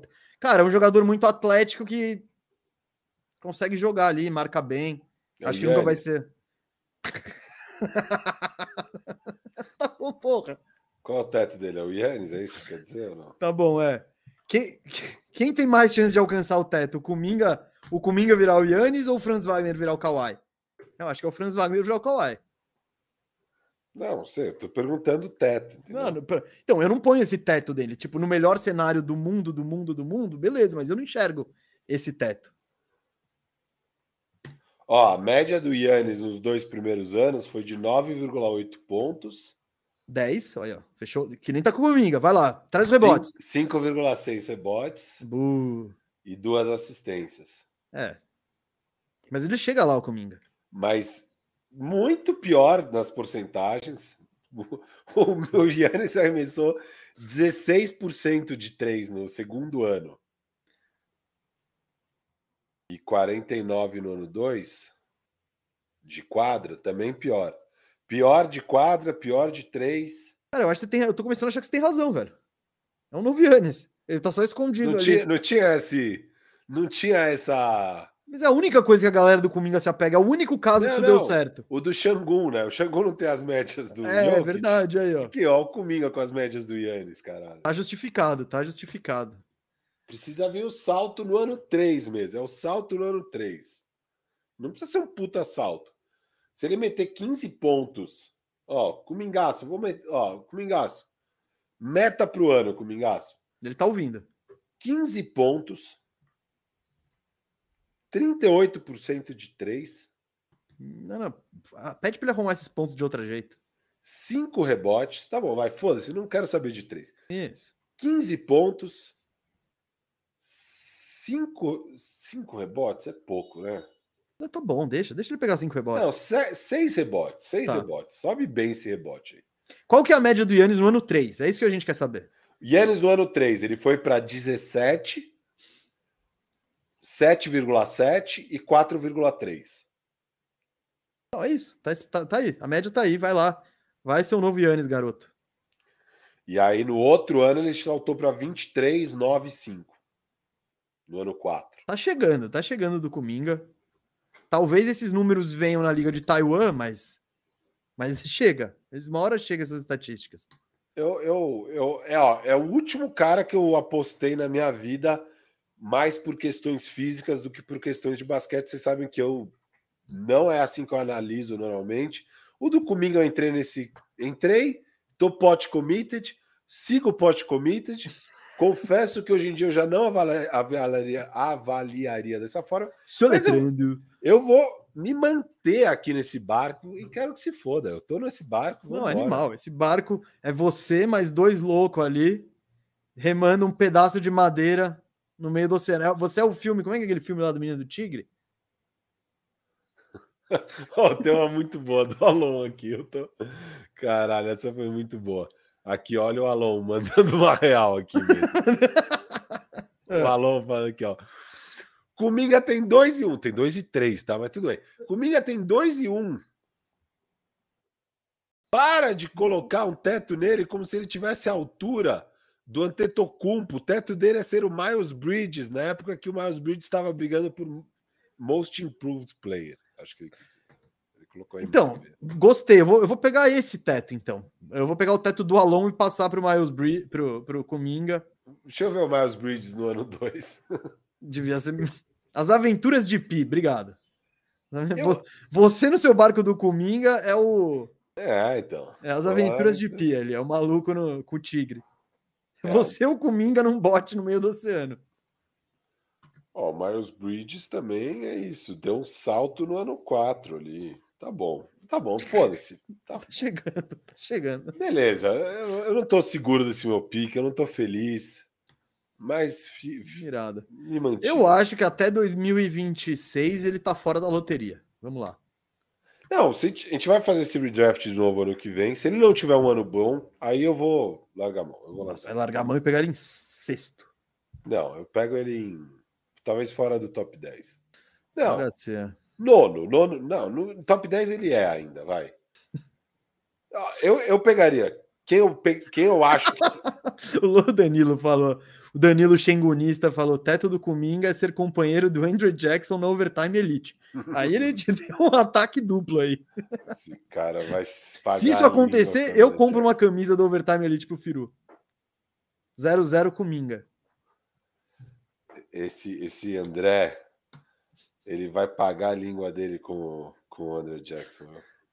E o, e o André Gomes aqui tá mandando Kuminga MVP do NBB em 2030. Isso seria irado. Eu iria assistir. Porra, lógico que eu iria. Ainda mais eh, perder. Pô, tem que ver o Kumingaço ao vivo. Firu, a gente. eh, Mano, eu preciso terminar o programa hoje 5 para as 4. Tá, vai. vamos que vamos. Pick 6. eu falei que esse draft ia ser foda. É, OKC. Puta, OKC, pick 6. Ah, vou olhar minhas opções aqui. Eu tô entre dois caras, Firo. Para mim tem dois caras nessa discussão. E ah, três, talvez três. Não, tem dois, vai. Eu vou de Scottie Barnes, Firo. putz. Ah, só o novato do ano, um cara que também não, não vejo ele virando o número um, mas é um cara que pode ser muito útil para um time, armando, pegando rebote, dando assistência, roubando bola. Ele é um cara meio que agente do caos ali. E eu acho que ele pode ser útil. Eu não vejo ele desenvolvendo o ataque dele, o arremesso, tudo pra, ao ponto dele virar um, tipo, uma opção fim do jogo. Pô, confia no Scottie Barnes que ele vai conseguir dois pontos. Mas eu acho que ele pode ajudar muito um time com essa versatilidade dele, assim. Ser um cara alto, forte, meio que sem posição, que se for bem usado pode render bastante. É, eu, eu, eu acho que tá, tá de bom tamanho aqui. É, cara, eu, eu nunca fui muito alto no Scottie Barnes. Você conhece que ele às vezes é inteligente em quadra, ele tem esse tamanho e tal. Então, eu não vejo o jogo dele traduzindo para nenhum lado. né? As dúvidas que eu tenho com o Franz Wagner, eu tenho com o Scottie Barnes. Mas no caso do Scottie Barnes, eu quase não tenho dúvida até, sabe? Eu, tipo, eu tô tão mais baixo assim, do tipo. Eu vou me surpreender de verdade se o Scottie Barnes virar ou um puta terceiro melhor jogador de um time foda, ou um cara foda de um time bom, sabe? Eu vou ficar muito surpreso em qualquer um dos dois cenários. Cara, eu acho que tem um mundo onde o Barnes vira um, um jogador que contribui para um time bom, um terceiro. A gente já viu, esse negócio do terceiro melhor jogador é meio curioso. O KCP foi o terceiro melhor jogador de um time campeão. Né? Então, ou o Aaron Gordon acabou de ser o, o, o terceiro melhor jogador de um time campeão. Então, o Barnes ele pode se meter nesse papel de ser um super role player e fazer várias coisinhas que contribuem para o time. É roubar uma bola aqui, é marcar o melhor jogador do outro lado, é, pô, puxar um contra-ataque, fazer e bater dois lances livres. Então, eu acho que ele tem muitas coisas que podem ajudar uma equipe, mas, claro, precisa refinar também um pouco o jogo dele. Ele é meio caótico agora. Mas acho que tá de, É. tá de bom tamanho. Eu acho que. eu- Aqui, ó. O, Heitor mandou um Barnes Defensive Player of the Year é possível. Eu não duvido também. O cara que, mano, dá toco, rouba a bola, marca do 1 ao 4. Se ele joga num time que é uma das melhores defesas da liga e ele é o melhor defensor desse time, tipo, pode acontecer. Ah, não sei, cara. Eu com certeza pegaria o Jalen Green nesse pick 6 aí. Então, você- é quem você vai pegar? Não. Austin Reeves, tá na tela, velho. Mano, eu tô falando de Golden State Warriors aqui, além de Não. tudo. Golden State Warriors, jogador perfeito, Austin Reeves, um cara que faz tudo direito, é super inteligente, tomada de decisão perfeita, joga bem no clutch time, arremessa bem, que é importante, toca bem a bola, faz tudo bem. Eu, inclusive, obviamente, pego o Austin Reeves antes do Scottie Barnes, sem a menor dúvida, sem nenhum peso o, na pessoal, o consciência. pessoal sabe. Eu não tenho a menor sabe. dúvida que o Austin Reeves vai ser um jogador melhor do que o Scottie Barnes. É, achei uma loucura o Scottie Barnes aí na 6.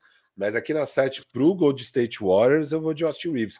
Pro... Você sabe que ele tem 25 anos. Sei, Não, sei, sei. tudo, Não, pro OKC, pro, pro, pro... É que é o Golden State. Pro Golden State Warriors, eu pegaria o Austin Reeves com certeza. Se eu tô com o pick 6, eu teria pegado o Jalen Green na 6, tá? Não, Eu eu acho que o potencial. Eu pegaria o Jalen Green. Eu teria Não. na, na sua, na sua, eu pegaria o Jalen Green antes do Austin Reeves, porque o Austin Reeves de fato, cara, ele é muito bom, ele é muito inteligente e tal. É, ele deu sorte de cair na, no ma- melhor holofote do mundo. Se ele tivesse fazendo exatamente a mesma coisa em Houston, ninguém ia falar nada. E tá tudo bem, porque o mundo é assim. Mas ele, ele caiu num Lakers, ainda em um Lakers que, cara, tava precisando exatamente do que ele trazia. Pô, um cara para rodar uns pick and rolls, mais do perímetro ali, para tirar um pouco o, o fardo do LeBron. E, porra, mérito muito grande dele de conseguir fazer, não é fácil. Mas, ah, eu, eu ainda assim prefiro o potencial do Jalen Green, que deve ter 20, 21 anos agora, que querendo ou não meteu 20 pontos na temporada O passada. potencial de Jalen Green, pra mim, é gigante. É que eu gosto muito de vários caras desse draft e, tipo, o Jalen Green poderia tranquilamente estar na pick 3. Eu falei, eu tava considerando o Jalen Green no pick 3. Eu tava. Pick 3, eu tava considerando três caras: o Guiri, o Green e. Não, não, não pode estar considerando três caras. Você não estava considerando o Kuminga. Você estava considerando o o Green. e o Kuminga, o Kuminga, é isso. Eu tava considerando o Green, o Kuminga e o. Não, então você tinha o que estar Guiri. considerando o Reeves também, porque você pegou o Reeves antes do Green. Não, porque é o Golden State Warriors. Ah, isso aí não faz sentido. Faz, cara. O Golden State Warriors não quer o Green. O que, que o Green vai fazer no Golden State Warriors? Pô, Chegar- Dá o Shengun pro Golden. Você tá pegando por fit, pega o Shengun, pô. Eles não, o têm Austin pivô. Reeves é bem melhor. Que, que, que Para. Shengun vai... Para, que-. Que? Austin Reeves, velho? Que vai jogar no lugar de quem? Para, vai tirar o Clay Thompson pra botar o Austin Reeves? Tá doido, você tá doido. Sexto homem, o Mané. Não é óbvio. sexto homem. Cara, o Austin, Reeves, o Austin Reeves teria jogado 30 minutos nos dois playoffs. Do ano passado, do, do ano de campeão e desse ano. E, Tá e teria ajudado eles a ganhar do Lakers. Tudo bem, beleza, mas de novo, se fosse para escolher uma peça, você tá falando, o Austin Reeves teria jogado? Teria. O Franz Wagner teria jogado muito mais. E aí? E aí, quem é mais foda? Porra, tipo, Não, e assim, cara, é, é questão de necessidade também. Tô falando de cara já chegar pronto, o Austin Reeves está pronto, chegou pronto na liga, é, é o que o Warriors precisa, é um cara que casa com o estilo de jogo de Warriors, que é boa tomada de decisão, inteligente, altruísta, bababá, com arremesso, com defesa, não vai ser uma debilidade nenhum dos dois lados da quadra. Eu acho que ele casa lá. O Jalen Green não casa no Warriors, cara. O que, que você vai fazer com o Jalen Green no Warriors? Se eu tenho o Jalen Green, eu troco ele, então, então eu troco ele por Ah, um. tá bom, aí é eu pego um 500. asset de. Eu pego o Austin Reeves e Não. tô feito ali com o meu pick 7. Eu tinha o pick 5 também, né? Que eu- o, o- não, o Warriors teve o quê? Pick. Não, só teve esse pique aí. E ah, o não, 14. 7 e 14. O 14, tá? Depois eles vão ter o 14. Tá, é isso, mesa. Pra mim, o Austin Reeves aqui, pra mim. Mas é isso, cara. Eu não tô baixo. Isso que é louco. Eu ainda não peguei o Jalen Green, mas eu não tô baixo no Jalen Green. É, eu, eu acho errado, inclusive, ele cair para oitavo. Eu teria pegado ele antes de Franz Wagner Scottie Barnes. E eu, eu- ok, eu, eu, eu exagerei no Cominga na quinta, tá? Eu exagerei. Ali, ali exagerei. Mas eu não quis largar a mão do Cominga, senão o Cominga cai para nono. Sei lá, sabe? Porra, aí é demais. Porra, ele, ele ser escolhido no lugar apropriado, que absurdo. Onde Quer mudar? Quer que eu pegue? Não, não, não, não quero. Isso aí vai com a sua, nas redes sociais com a sua foto, vai ficar eternamente lá. Eu não, não me vem mudar o programa agora. Não me vem, não. Isso já aconteceu. Uh, Firu, pique 8. Aqui em oitavo, pegar o meu garoto. É, tem dois caras, ambos do Houston, a serem escolhidos. Mas eu vou pegar, vou pegar o Jalen Green. Vou pegar Você o Jalen precisa- Green. Não, e eu quis deixar, inclusive, porque aí seria um absurdo não pegar. o- Tudo que o Orlando precisa é um Jalen Green, cara. Ah, mas eu não levo em consideração. Para mim, isso não é critério. Eu tô escolhendo por talento mesmo. E, e, ele tem um potencial de ser um cestinha muito foda, muito. Assim, ele tem a- as ferramentas tal, só que ele precisa melhorar muito a tomada de decisão, é, contribuir para vitórias, precisa melhorar na defesa, precisa melhorar um monte de coisa. Mas o potencial tá ali. E esse ano eu acho que é um ano que a gente vai poder, de fato, dar uma olhada, cobrar um pouco mais do Jalen Green. Porque até então você vai falar, tá bom, mas você tá exigindo que esse cara de 19 anos transforme um time que tem o Kevin Porter de armador que não tem técnico em uma potência. Agora ele tem um armador decente, o Van Vliet, que também não é um armador que chega para roubar o holofote dele, eu acho. Chega mais para azeitar a engrenagem.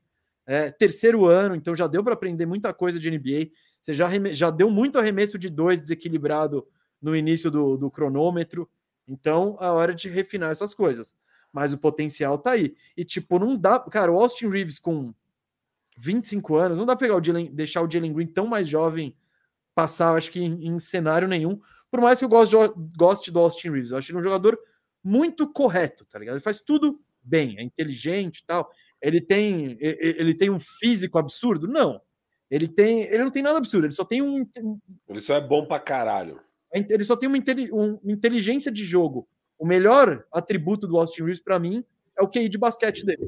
É muito, ele geralmente faz a jogada certa, ataca quando tem que atacar, faz o fake para bater lance livre e tal. Ele é muito inteligente.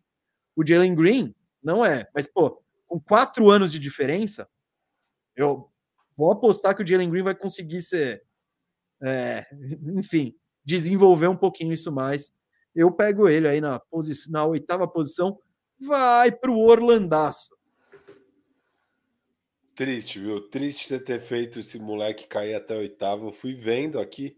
Agora eu, vou, agora eu posso contar. Eu quis testar e ver até onde o mesmo deixaria ele cair. E você quase ainda pegou o Xangun aqui, né, seu safado? Não, eu fiz um drama. Não, cara, eu, eu, eu, geral- eu acho que Scottie Barnes e Jalen Green, que é para mim onde havia uma dúvida maior, é, de fato, eu, eu fiquei em dúvida.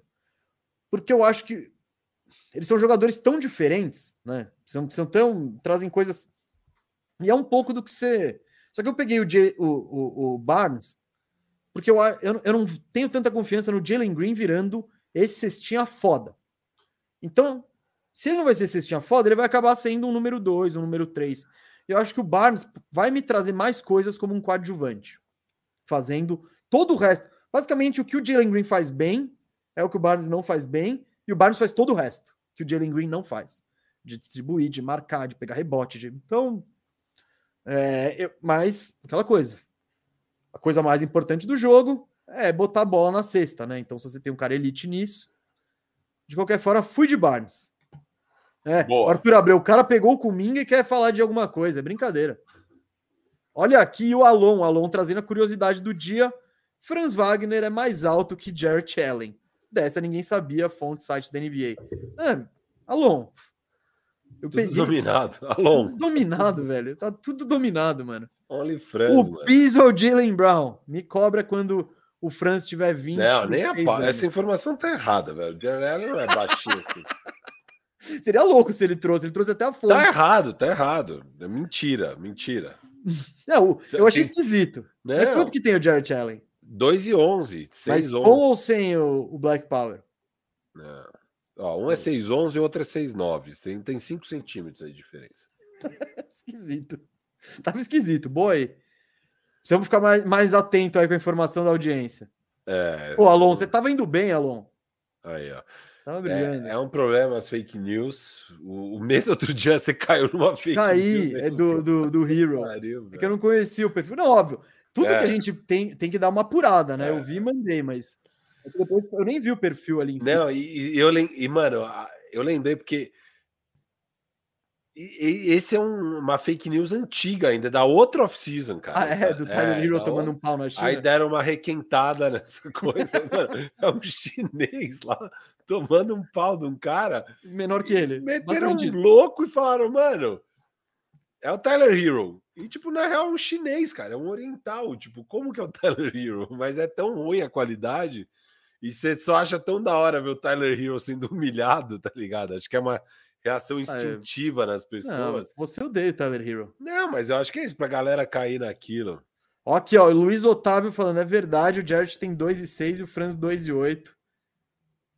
Aonde que o Jared tem 2 e 6? velho? O Jared tem 2 e 11, tá no Basketball Reference. Ellen, vamos lá.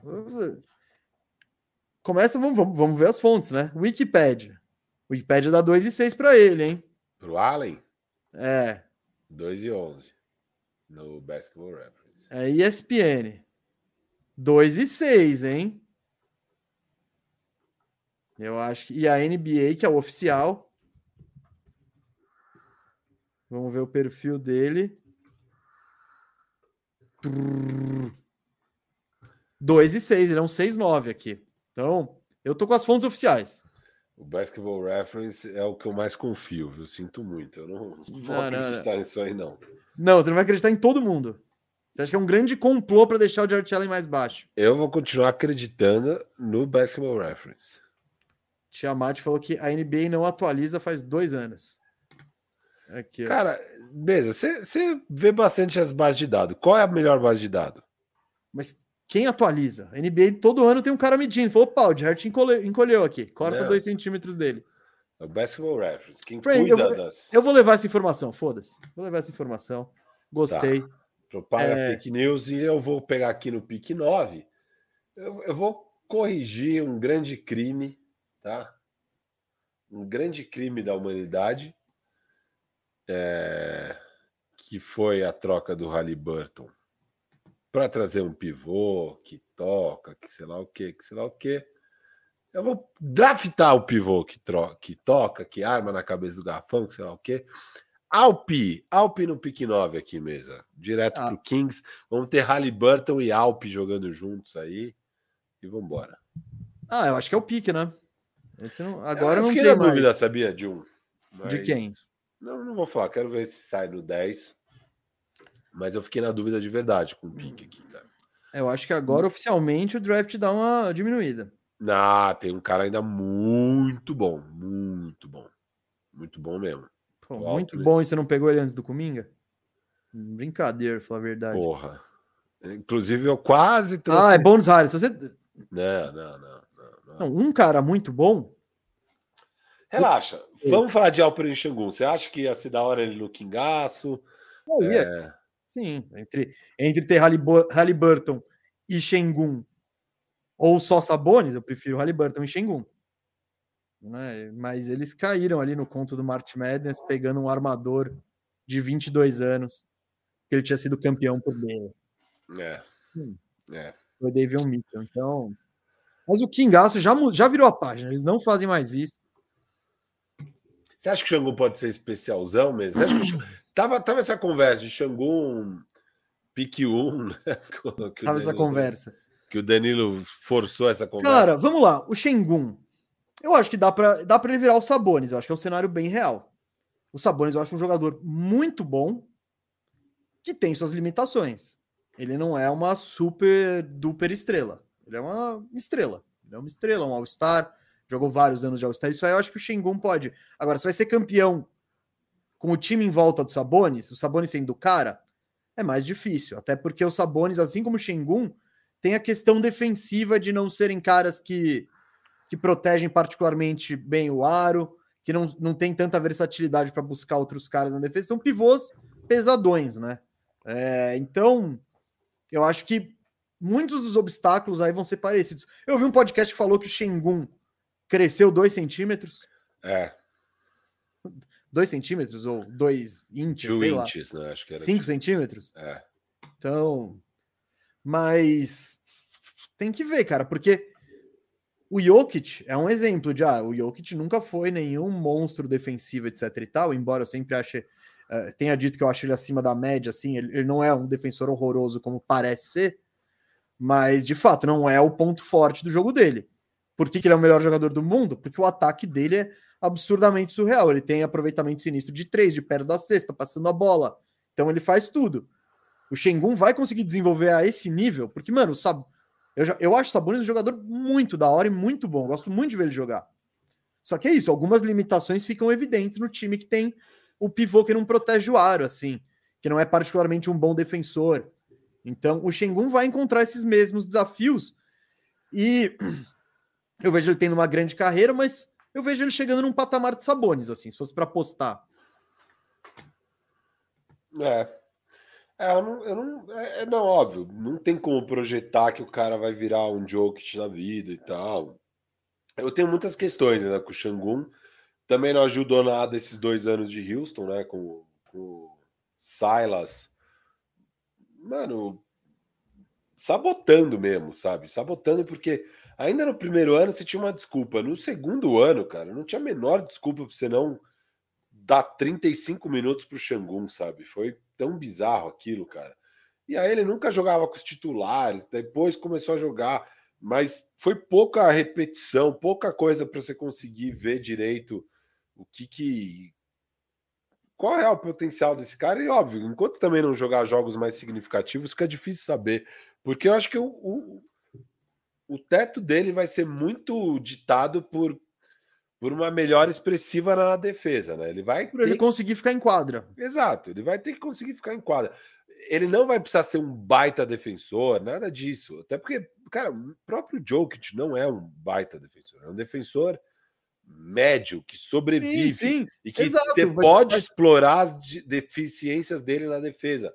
Mas, mas ninguém conseguiu explorar a ponto de, de, de defender o Denver. Então, teoricamente, existe. Agora explora lá. É isso, exato, exato. Então é isso. É, você precisa só melhorar bastante, porque daí, cara, esse jogo ofensivo dele, eu, eu acho que é confiável, cara. De verdade, eu, eu acho ele meio especial, o Xangun, cara. Acho que ele, acho que ele pode tranquilamente no redraft de 2021 do ano que vem tá no top 5 dessa classe, sabe? Ah, tinham perguntado acho. quanto que estava pagando o Xangun de Most Improved. 16 vezes. Ah, Tá Mas, tão... ó, eu acho que. E agora é legal trazer isso. A maior. Ó, ó os favoritos, vai. Most Improved. Michael Bridges sete vezes. Aí, clube de 13 vezes. Tyrese, Mac, Tyrese Maxey. Depois, Cade Cunningham, 13 vezes. Austin Reeves, 15 vezes. Shengun, 16 vezes. Scottie Barnes, 17. Então, ó, a classe. E é o natural. Terceiro ano, vai dar um salto. Aqui, ó, Pool 18, Tyus Jones 20, aí Mobley 22, Giri 22. Shadon Sharp, Jalen Williams, bababá. Franz Wagner, 30. Quem mais aparece? Tá, beleza. Não vou procurar mais. Mas ali, tá todo mundo meio que batendo na portinha ali dos favoritos do Most Improved, que pode vir nesse ano salto. Uh, filho, eu, eu não teria dúvida em pegar o Shengun aí, eu acho que tem um tem um, um grande valor. A questão é, é maior, é mais defensiva mesmo, porque se ele for um pivô e virar um baile nos playoffs, vai chegar uma hora que vão tirar ele de quadra. O que está com essa cara aí? Oi. Eita. Calma aí, calma aí, calma aí. Tá, toca aí que eu preciso. Um segundo, deu merda aqui, tá? Um segundo. Isso, isso. Deu merda, o filho vai resolver a merda.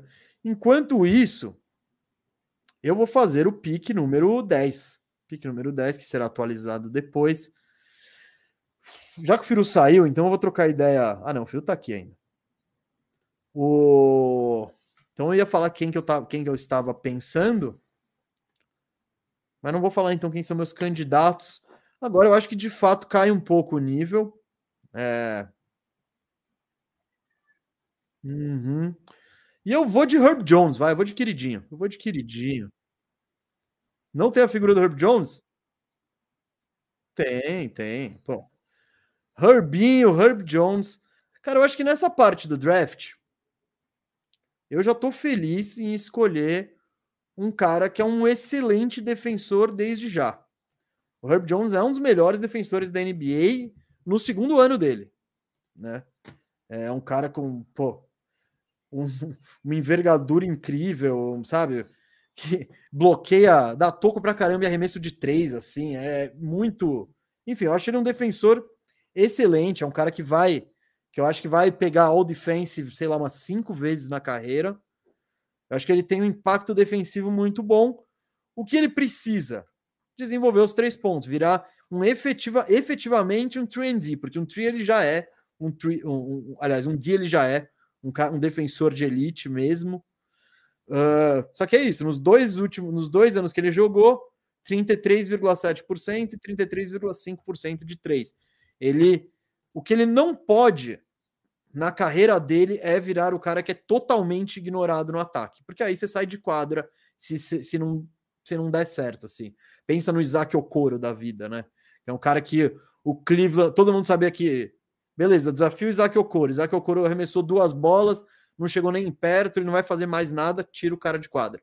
Eu acho que o maior risco com o Herb Jones é isso, é chegar numa série de playoff que um time vai desafiar ele e, e ele não vai ou ele vai errar os arremessos, ou não vai tomar as boas decisões, enfim, ele vai ter que aprender a, ser, a, a não ser a debilidade ofensiva do time no ataque. E para isso, só precisa ter um arremessinho confiável do canto, não é, não é nada de outro mundo. Então, eu pego nesse pique um defensorzaço de elite e espero desenvolver aí o resto. Que erro. Que erro. Porque eu queria o Trey Murphy, o Trey Murphy. Não, exatamente, tinha que ser o Trey Murphy, sem dúvida, um jogador bem melhor. É, inclusive, eu, é um cara que eu cogitei para o pick 9 aqui. Eu acho que o Trey Murphy é especial mesmo. O cara arreme... já arremessou 41% num volume de seis bolas por jogo no segundo ano dele. Isso projeta para ser muito melhor.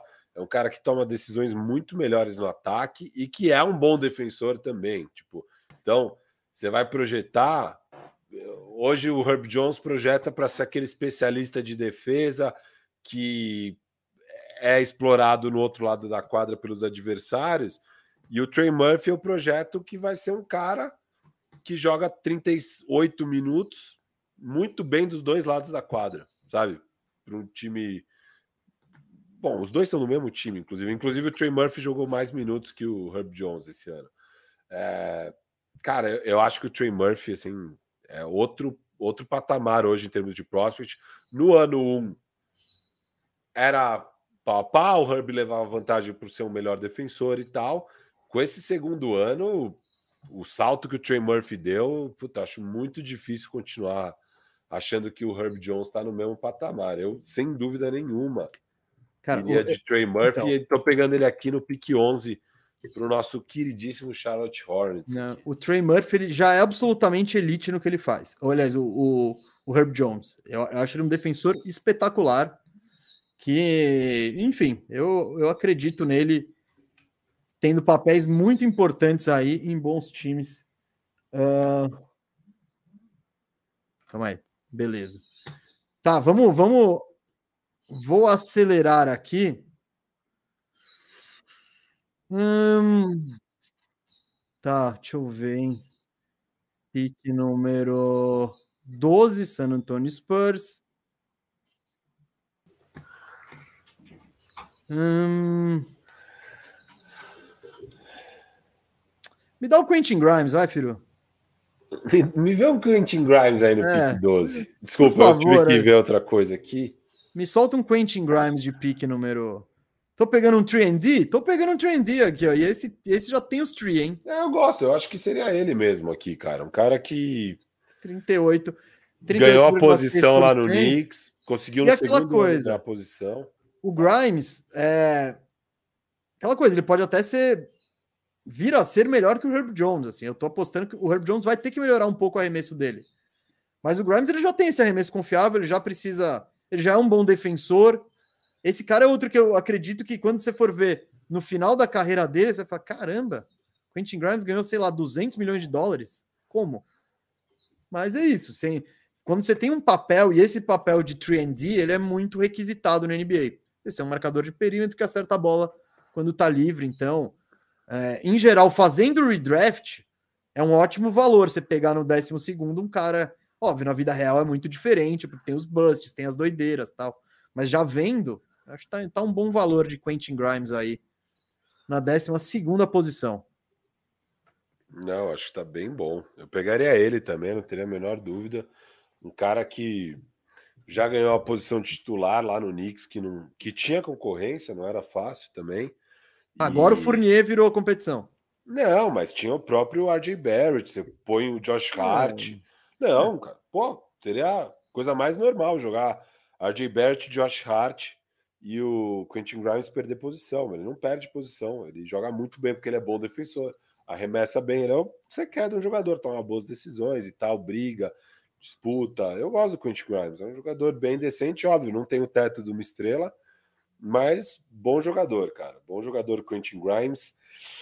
Aí começa o nosso draft a cair um pouco de nível realmente. É, eu tenho mais dois picks ainda em tenho Ah, não, eu, te- eu já sei que, putz, agora sobrou um cara. Eu vou pegar um Steel na 14. Já tô, já tô garantindo aqui. Hum. Ó, você, vai- você fala que eu sou hater, você fala sei lá o quê. Eu não abandonei, cara. Eu não abandonei. Eu vou de Jalen Suggs na décima. Ah, eu achei que era o meu Steel da 14. É? É. Não, Suggs, Suggs, Suggs. Ele, ele é um perfil Quentin Grimes, assim, sabe? Tipo, eu, eu pre- pegaria mesmo é o Grimes. baixo. Isso, eu É. pegaria o Grimes na frente dele. É, É que o Suggs é outra coisa. O Suggs, ele já é um puta defensor. Ele é muito bom na defesa. Só que o ataque dele é, é uma tragédia. isso. Sabe? Ele não, ele não dribla ninguém, ele não tem essa agilidade para dar crossover, ele não finaliza bem perto da, do aro, ele não tem um arremesso bom, embora a mecânica só, pô, vai cair, não cai. Então, mas eu vejo, ele é um cara que, tipo, a personalidade dele é muito da hora, defensivamente ele já é muito bom, só que é osso esse é um armador que, pô, no ataque você não faz nada, né? Então, esse- vai virar o Frank Nilikina. E Esse é o pior cenário da vida dele É. ele precisa desenvolver alguma coisa, mas eu acho que tá aí, Firo, tá aí. Ne- Ótimo valor, hein? 13 terceiro pick, ótimo, valor. Parabéns, Indiana, que não vai ter o Halliburton mais, agora você tem o Jalen Suggs, tá? É, é bem parecido. Vocês agora ficou com o Suggs e os dois pivôzão lá. Bom, então, meu, como meu pick 14 saiu antes, pegaram, Pegaram. momento pegaram, putz, eu vou escolher quem que vai ter a honra de aparecer no nesse draft Seu aqui. último pique desse draft. O meu último pick. Uf. É, Ó, Deu uma candidatos. Vou falar pra galera, os candidatos. fala os candidatos. Aaron Wiggins, Eyodo Sumo, Bones Highland, Cam Thomas, Chris Duarte, Corey Kispert, Davion Mitchell, Isaiah Jackson, José Alvarado, Santi Aldama, Trey Mann e Zaire Williams. E o escolhido foi Santi Aldama! Cala a boca, velho. Sério? Ah, peguei, foda-se. Porra, mano. Porra, que, que crime que eu fiz? Ah, mano. Pô, eu teria cinco caras que eu pegaria antes. Pô, aquele meu stretch forzão legal, que joga um minutinho na 5, Santi Aldama, mano. tá fazendo na Copa do Mundo esse ano. Não tava esperando por isso, velho. Não. Ah, Santi Aldama arremessou 31% na carreira até na aqui. carreira, mas no ano passado, 35. ponto 8. 3.3, 35.3. Ah, é verdade. Pois é, é pior que 35.8. Porra, mano. Santi Aldama se sacaneou, velho. Ah, pega o Bones Highland, você pra pegar o Não, Santi não, Aldama. não, não, não. Eu, me dá o Santi Aldama e eu não quero bônus Para, no meu tá time. sacanagem. É o único, eu não quero o único cara que teve problema jogando com o Jokic na vida. Não, tá, mas você quer um espaçador? Pega o segundo melhor arremessador dessa classe. O que, que você tem contra os bons arremessadores? O Kispert? É óbvio, pô. Não, não, mas o Kispert não faz nada, ele é um morto. Só arremesso de três, o Santi Aldama ele é mais dinâmico. Tem um joguinho de costas pra cesta. Ele é uma- Não peguei o Santi Aldama só por seu stretch for.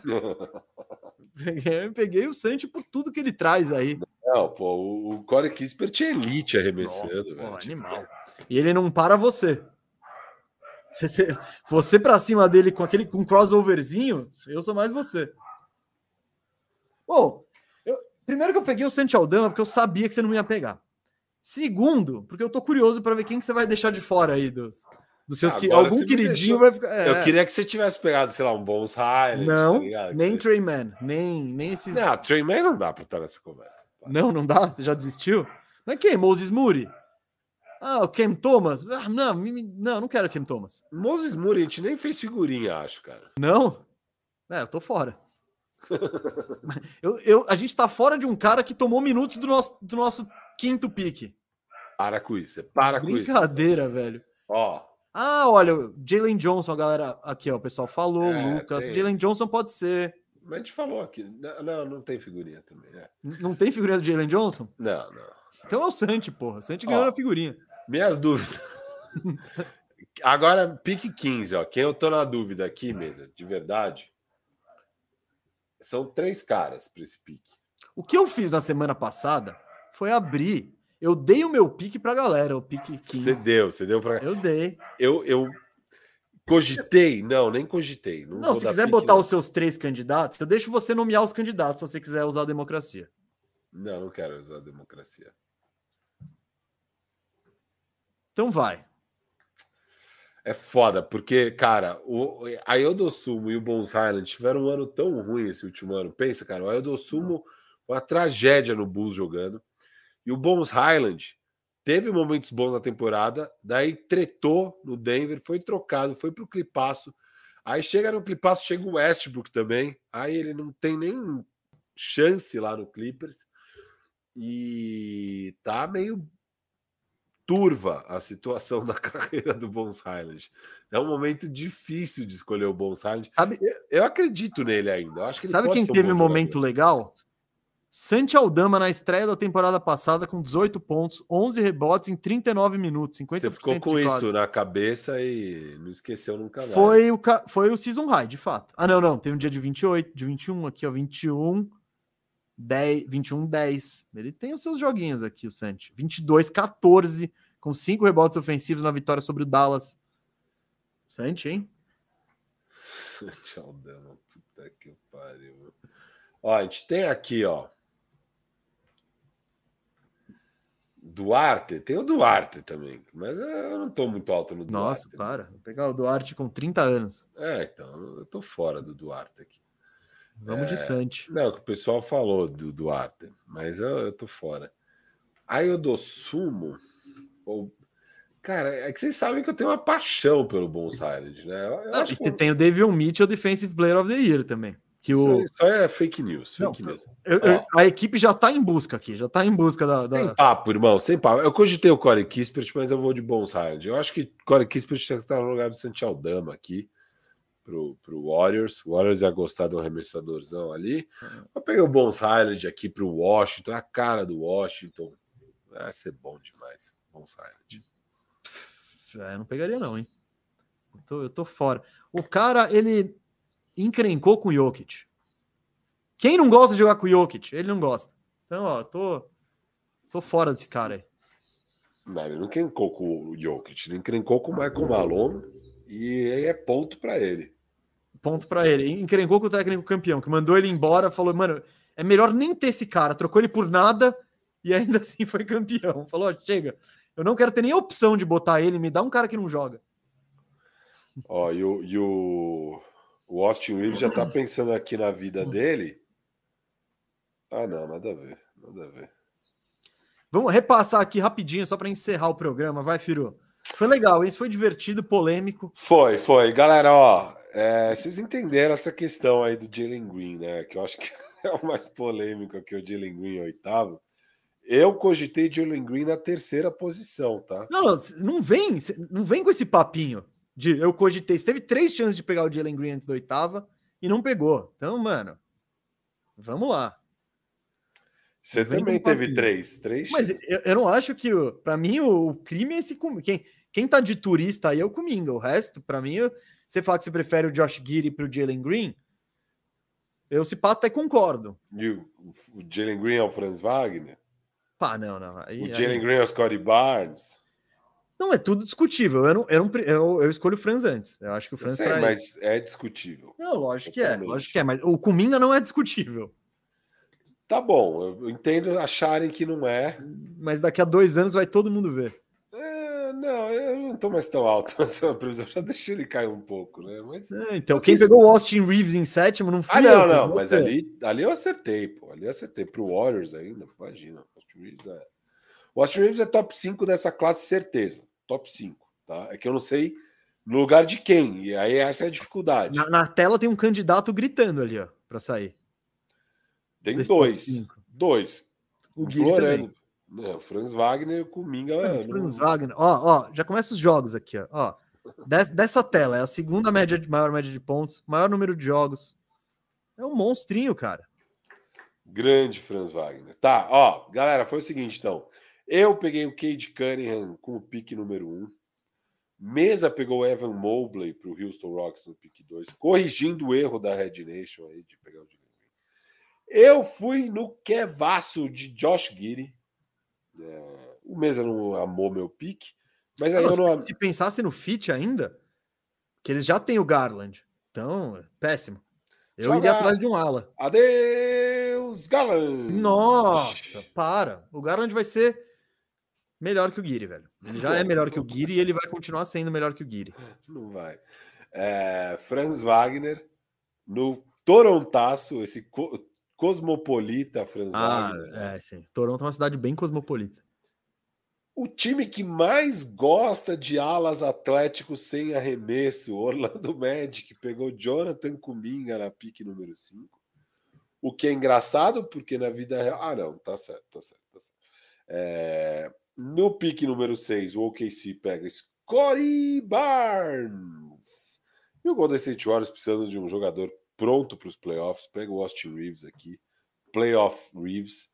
É, no pique 8, o Orlandaço, grande vencedor desse draft, será, mesa? Não, a gente estragou o pique 5. Não. Não, a Green Kuminga é um bom resultado. Porra, se a gente saísse com Scottie Barnes e, com- e- e Green, seria melhor ainda. Não estaria aí. Essa duplinha Não. seria show. Ó, se sai o Scottie Barnes na 5, ou o Jalen Green na 5, o Scottie Barnes sairia na 6. Aí já era. Entendeu? Aí você teria o Kuminga na. Você pegaria o Kuminga na 8? Não, Não? não, pegaria o Shengun. Você pegaria o Xangô antes do Kuminga? Opa! Hum, E, Tá, e- então- e eu não pensei muito, viu? Tipo, não, não foi uma treta muito grande aqui no meu, no meu, no- na minha sala de Você guerra. aqui. pegaria o Kuminga em nono? Uf, ah, aí você já começa a conversar. Mas eu não sei também. Pegaria o Herb Jones? Cara, de novo, eu não sei o que você viu no Cominga. Eu juro que eu não sei que jogo que você viu, que. Eu não, sei, eu não sei. Não vi nada. Não vi o Herb de nada. Jones, o Não. Herb Jones, eu tenho certeza que se ele tivesse no Warriors hoje, o Steve Kerr estaria felizaço. Felizaço. Ah, Olha o Herb ali. Que da hora. Marca todo mundo. Pô, é o. Não, e pior que, mano, eu fiquei chocado na hora do draft que o Warriors não pegou o Trey Murphy na 14. Na 14 pick. Eles Tá foram de Moses Moody. Eu falei, caralho. velho. Vamos, não, mas o Muri tam... ninguém criticou também muito. Eu tava, o Muri tava cotado para ali, não foi uma surpresa. Mas o Muri não entrou no nosso exercício, hein? Firu, vamos terminar. Em décimo foi o Herb Jones. Não foi? Foi. Décimo primeiro, Trey Murphy, o melhor dos alas do New Orleans. Décimo segundo, pro Spurs, no lugar do, do, do punhetinha lá, entrou Quentin Grimes, baita pique. Jalen Suggs caiu um pouquinho em mesa, caiu um pouquinho aqui nesse draft, caiu de quinto para décimo terceiro, caindo oito posições, mas ainda na loteria aqui, Jalen Suggs. Em 14, Santi Aldama, um pique eu achei exótico, tá? Mas também já era briga de foice aí. Em 15 saiu o Bones Highland. Menções honrosas. Eu faço uma menção honrosa, você faz uma mesmo. Minha menção honrosa é o Corey Kispert. Corey Kispert é sua menção honrosa? É, menção honrosa ao Corey. Kispert. Putz, é, é, é para ir longe. Você não foi o Jeremiah Robinson Earl, não foi o. Calma aí, fica aqui, fica aqui, João. Fica aqui, fica aqui, vem cá rapidão. É, sei lá, mano. Jalen Johnson, pronto. Jalen Johnson. Vem cá, vem cá, vem cá. Dá volta, dá volta, dá volta, dá volta, dá volta. Dá volta aqui, dá a volta aqui, João, só para encerrar o programa. Chega aí, tira, tira as paradas da tela, filho, por favor. Achei que você ia mandar uma menção honrosa pro Alvarado, cara. Ah, boa. E Alvarado também. Ah, o Alvarado podia ter. Nossa, pegava ele antes do Bônus Highland fácil. Fácil. Bem lembrado. Tinha esquecido do Alvarado. Chega aí, filho. Chega aí. É, você já viu o post João aqui, ó? Levanta o Hum. pescoço aí, post João. É, não sei. Ele Voltou, fez uma tatu voltou todo tatuado da escola, né, filho? Não é? Vai, Né, João? Voltou todo Enfia a cara aí, enfia a Isso cara aí, João. Ah, meu amigo queria fazer um- uma mini tatuagem, aí ele me. Aí ele fez essas coisas aí. Você curtiu? Ficou maneiro? é, mais ou menos. Mais ou menos, você tatu no pescoço aí. Não, eu te chamei aqui porque eu queria te agradecer pelo meu presente de Dia dos Pais, que é essa camisa que eu tô usando. Obrigado, dá um beijo. Dá um beijo. E eu queria também dar feliz Dia dos Pais a todos os pais que estão nos acompanhando aí. Todo mundo merece. Firu, foi Dia dos Pais no domingo, passou. Espero que todo mundo tenha passado bons Dias dos Pais. Eu passei, né? O Coringão até ganhou, né? Então, é isso, filhão. Obrigado pelo presente. Agora a gente vai pro futebol, né? Sim. Sim. Então manda um tchau pra galera. Falou. Deixa um like. Isso. E tem mais uma coisa que quer dizer, pessoal? Inscreve. Inscreve. Boa, sabe Muito tudo, bom, moleque. João. Arrebenta, mete golaço lá e tamo junto. Vou meter dois. Dois, boa. Um pra mim e um pro seu pai. Valeu. Boa. Valeu, galera. Valeu todo mundo. Parabéns, papais. E é isso. Covese tá aqui indignado, falando que o Moses Muri é muito melhor que o Bonsai. Eu escolhi o Muri antes também. Tô nem aí. Não, vocês pegariam todo mundo antes do Bonsai. E faz sentido. O Bonsai teve um ano trágico, mas é o. E Eu ele joga a a posição mais profunda da NBA. É, é, não. Mas ninguém larga a mão de ninguém. Eu, eu vou segurar a mão do Bonsai. O Bon- O Bones Highland, ele tá numa cordinha no bote do Cominga ali. Ele é tipo, ele é um anexo do bote do Cominga. Ele foi fazer um é, é, wakeboard, mas tá sem a prancha. Tá só segurando na cordinha ali, Isso, isso. batendo ali e tal. É nóis. Bom, preciso ir aí, galera. Falou, Falou. valeu todo mundo. Quinta, estamos aqui de volta, duas da tarde, ao vivo, com o Firmeza Redonda, falando de toda a treta nos Sixers, todo o circo pegando fogo. Valeu, galera. Até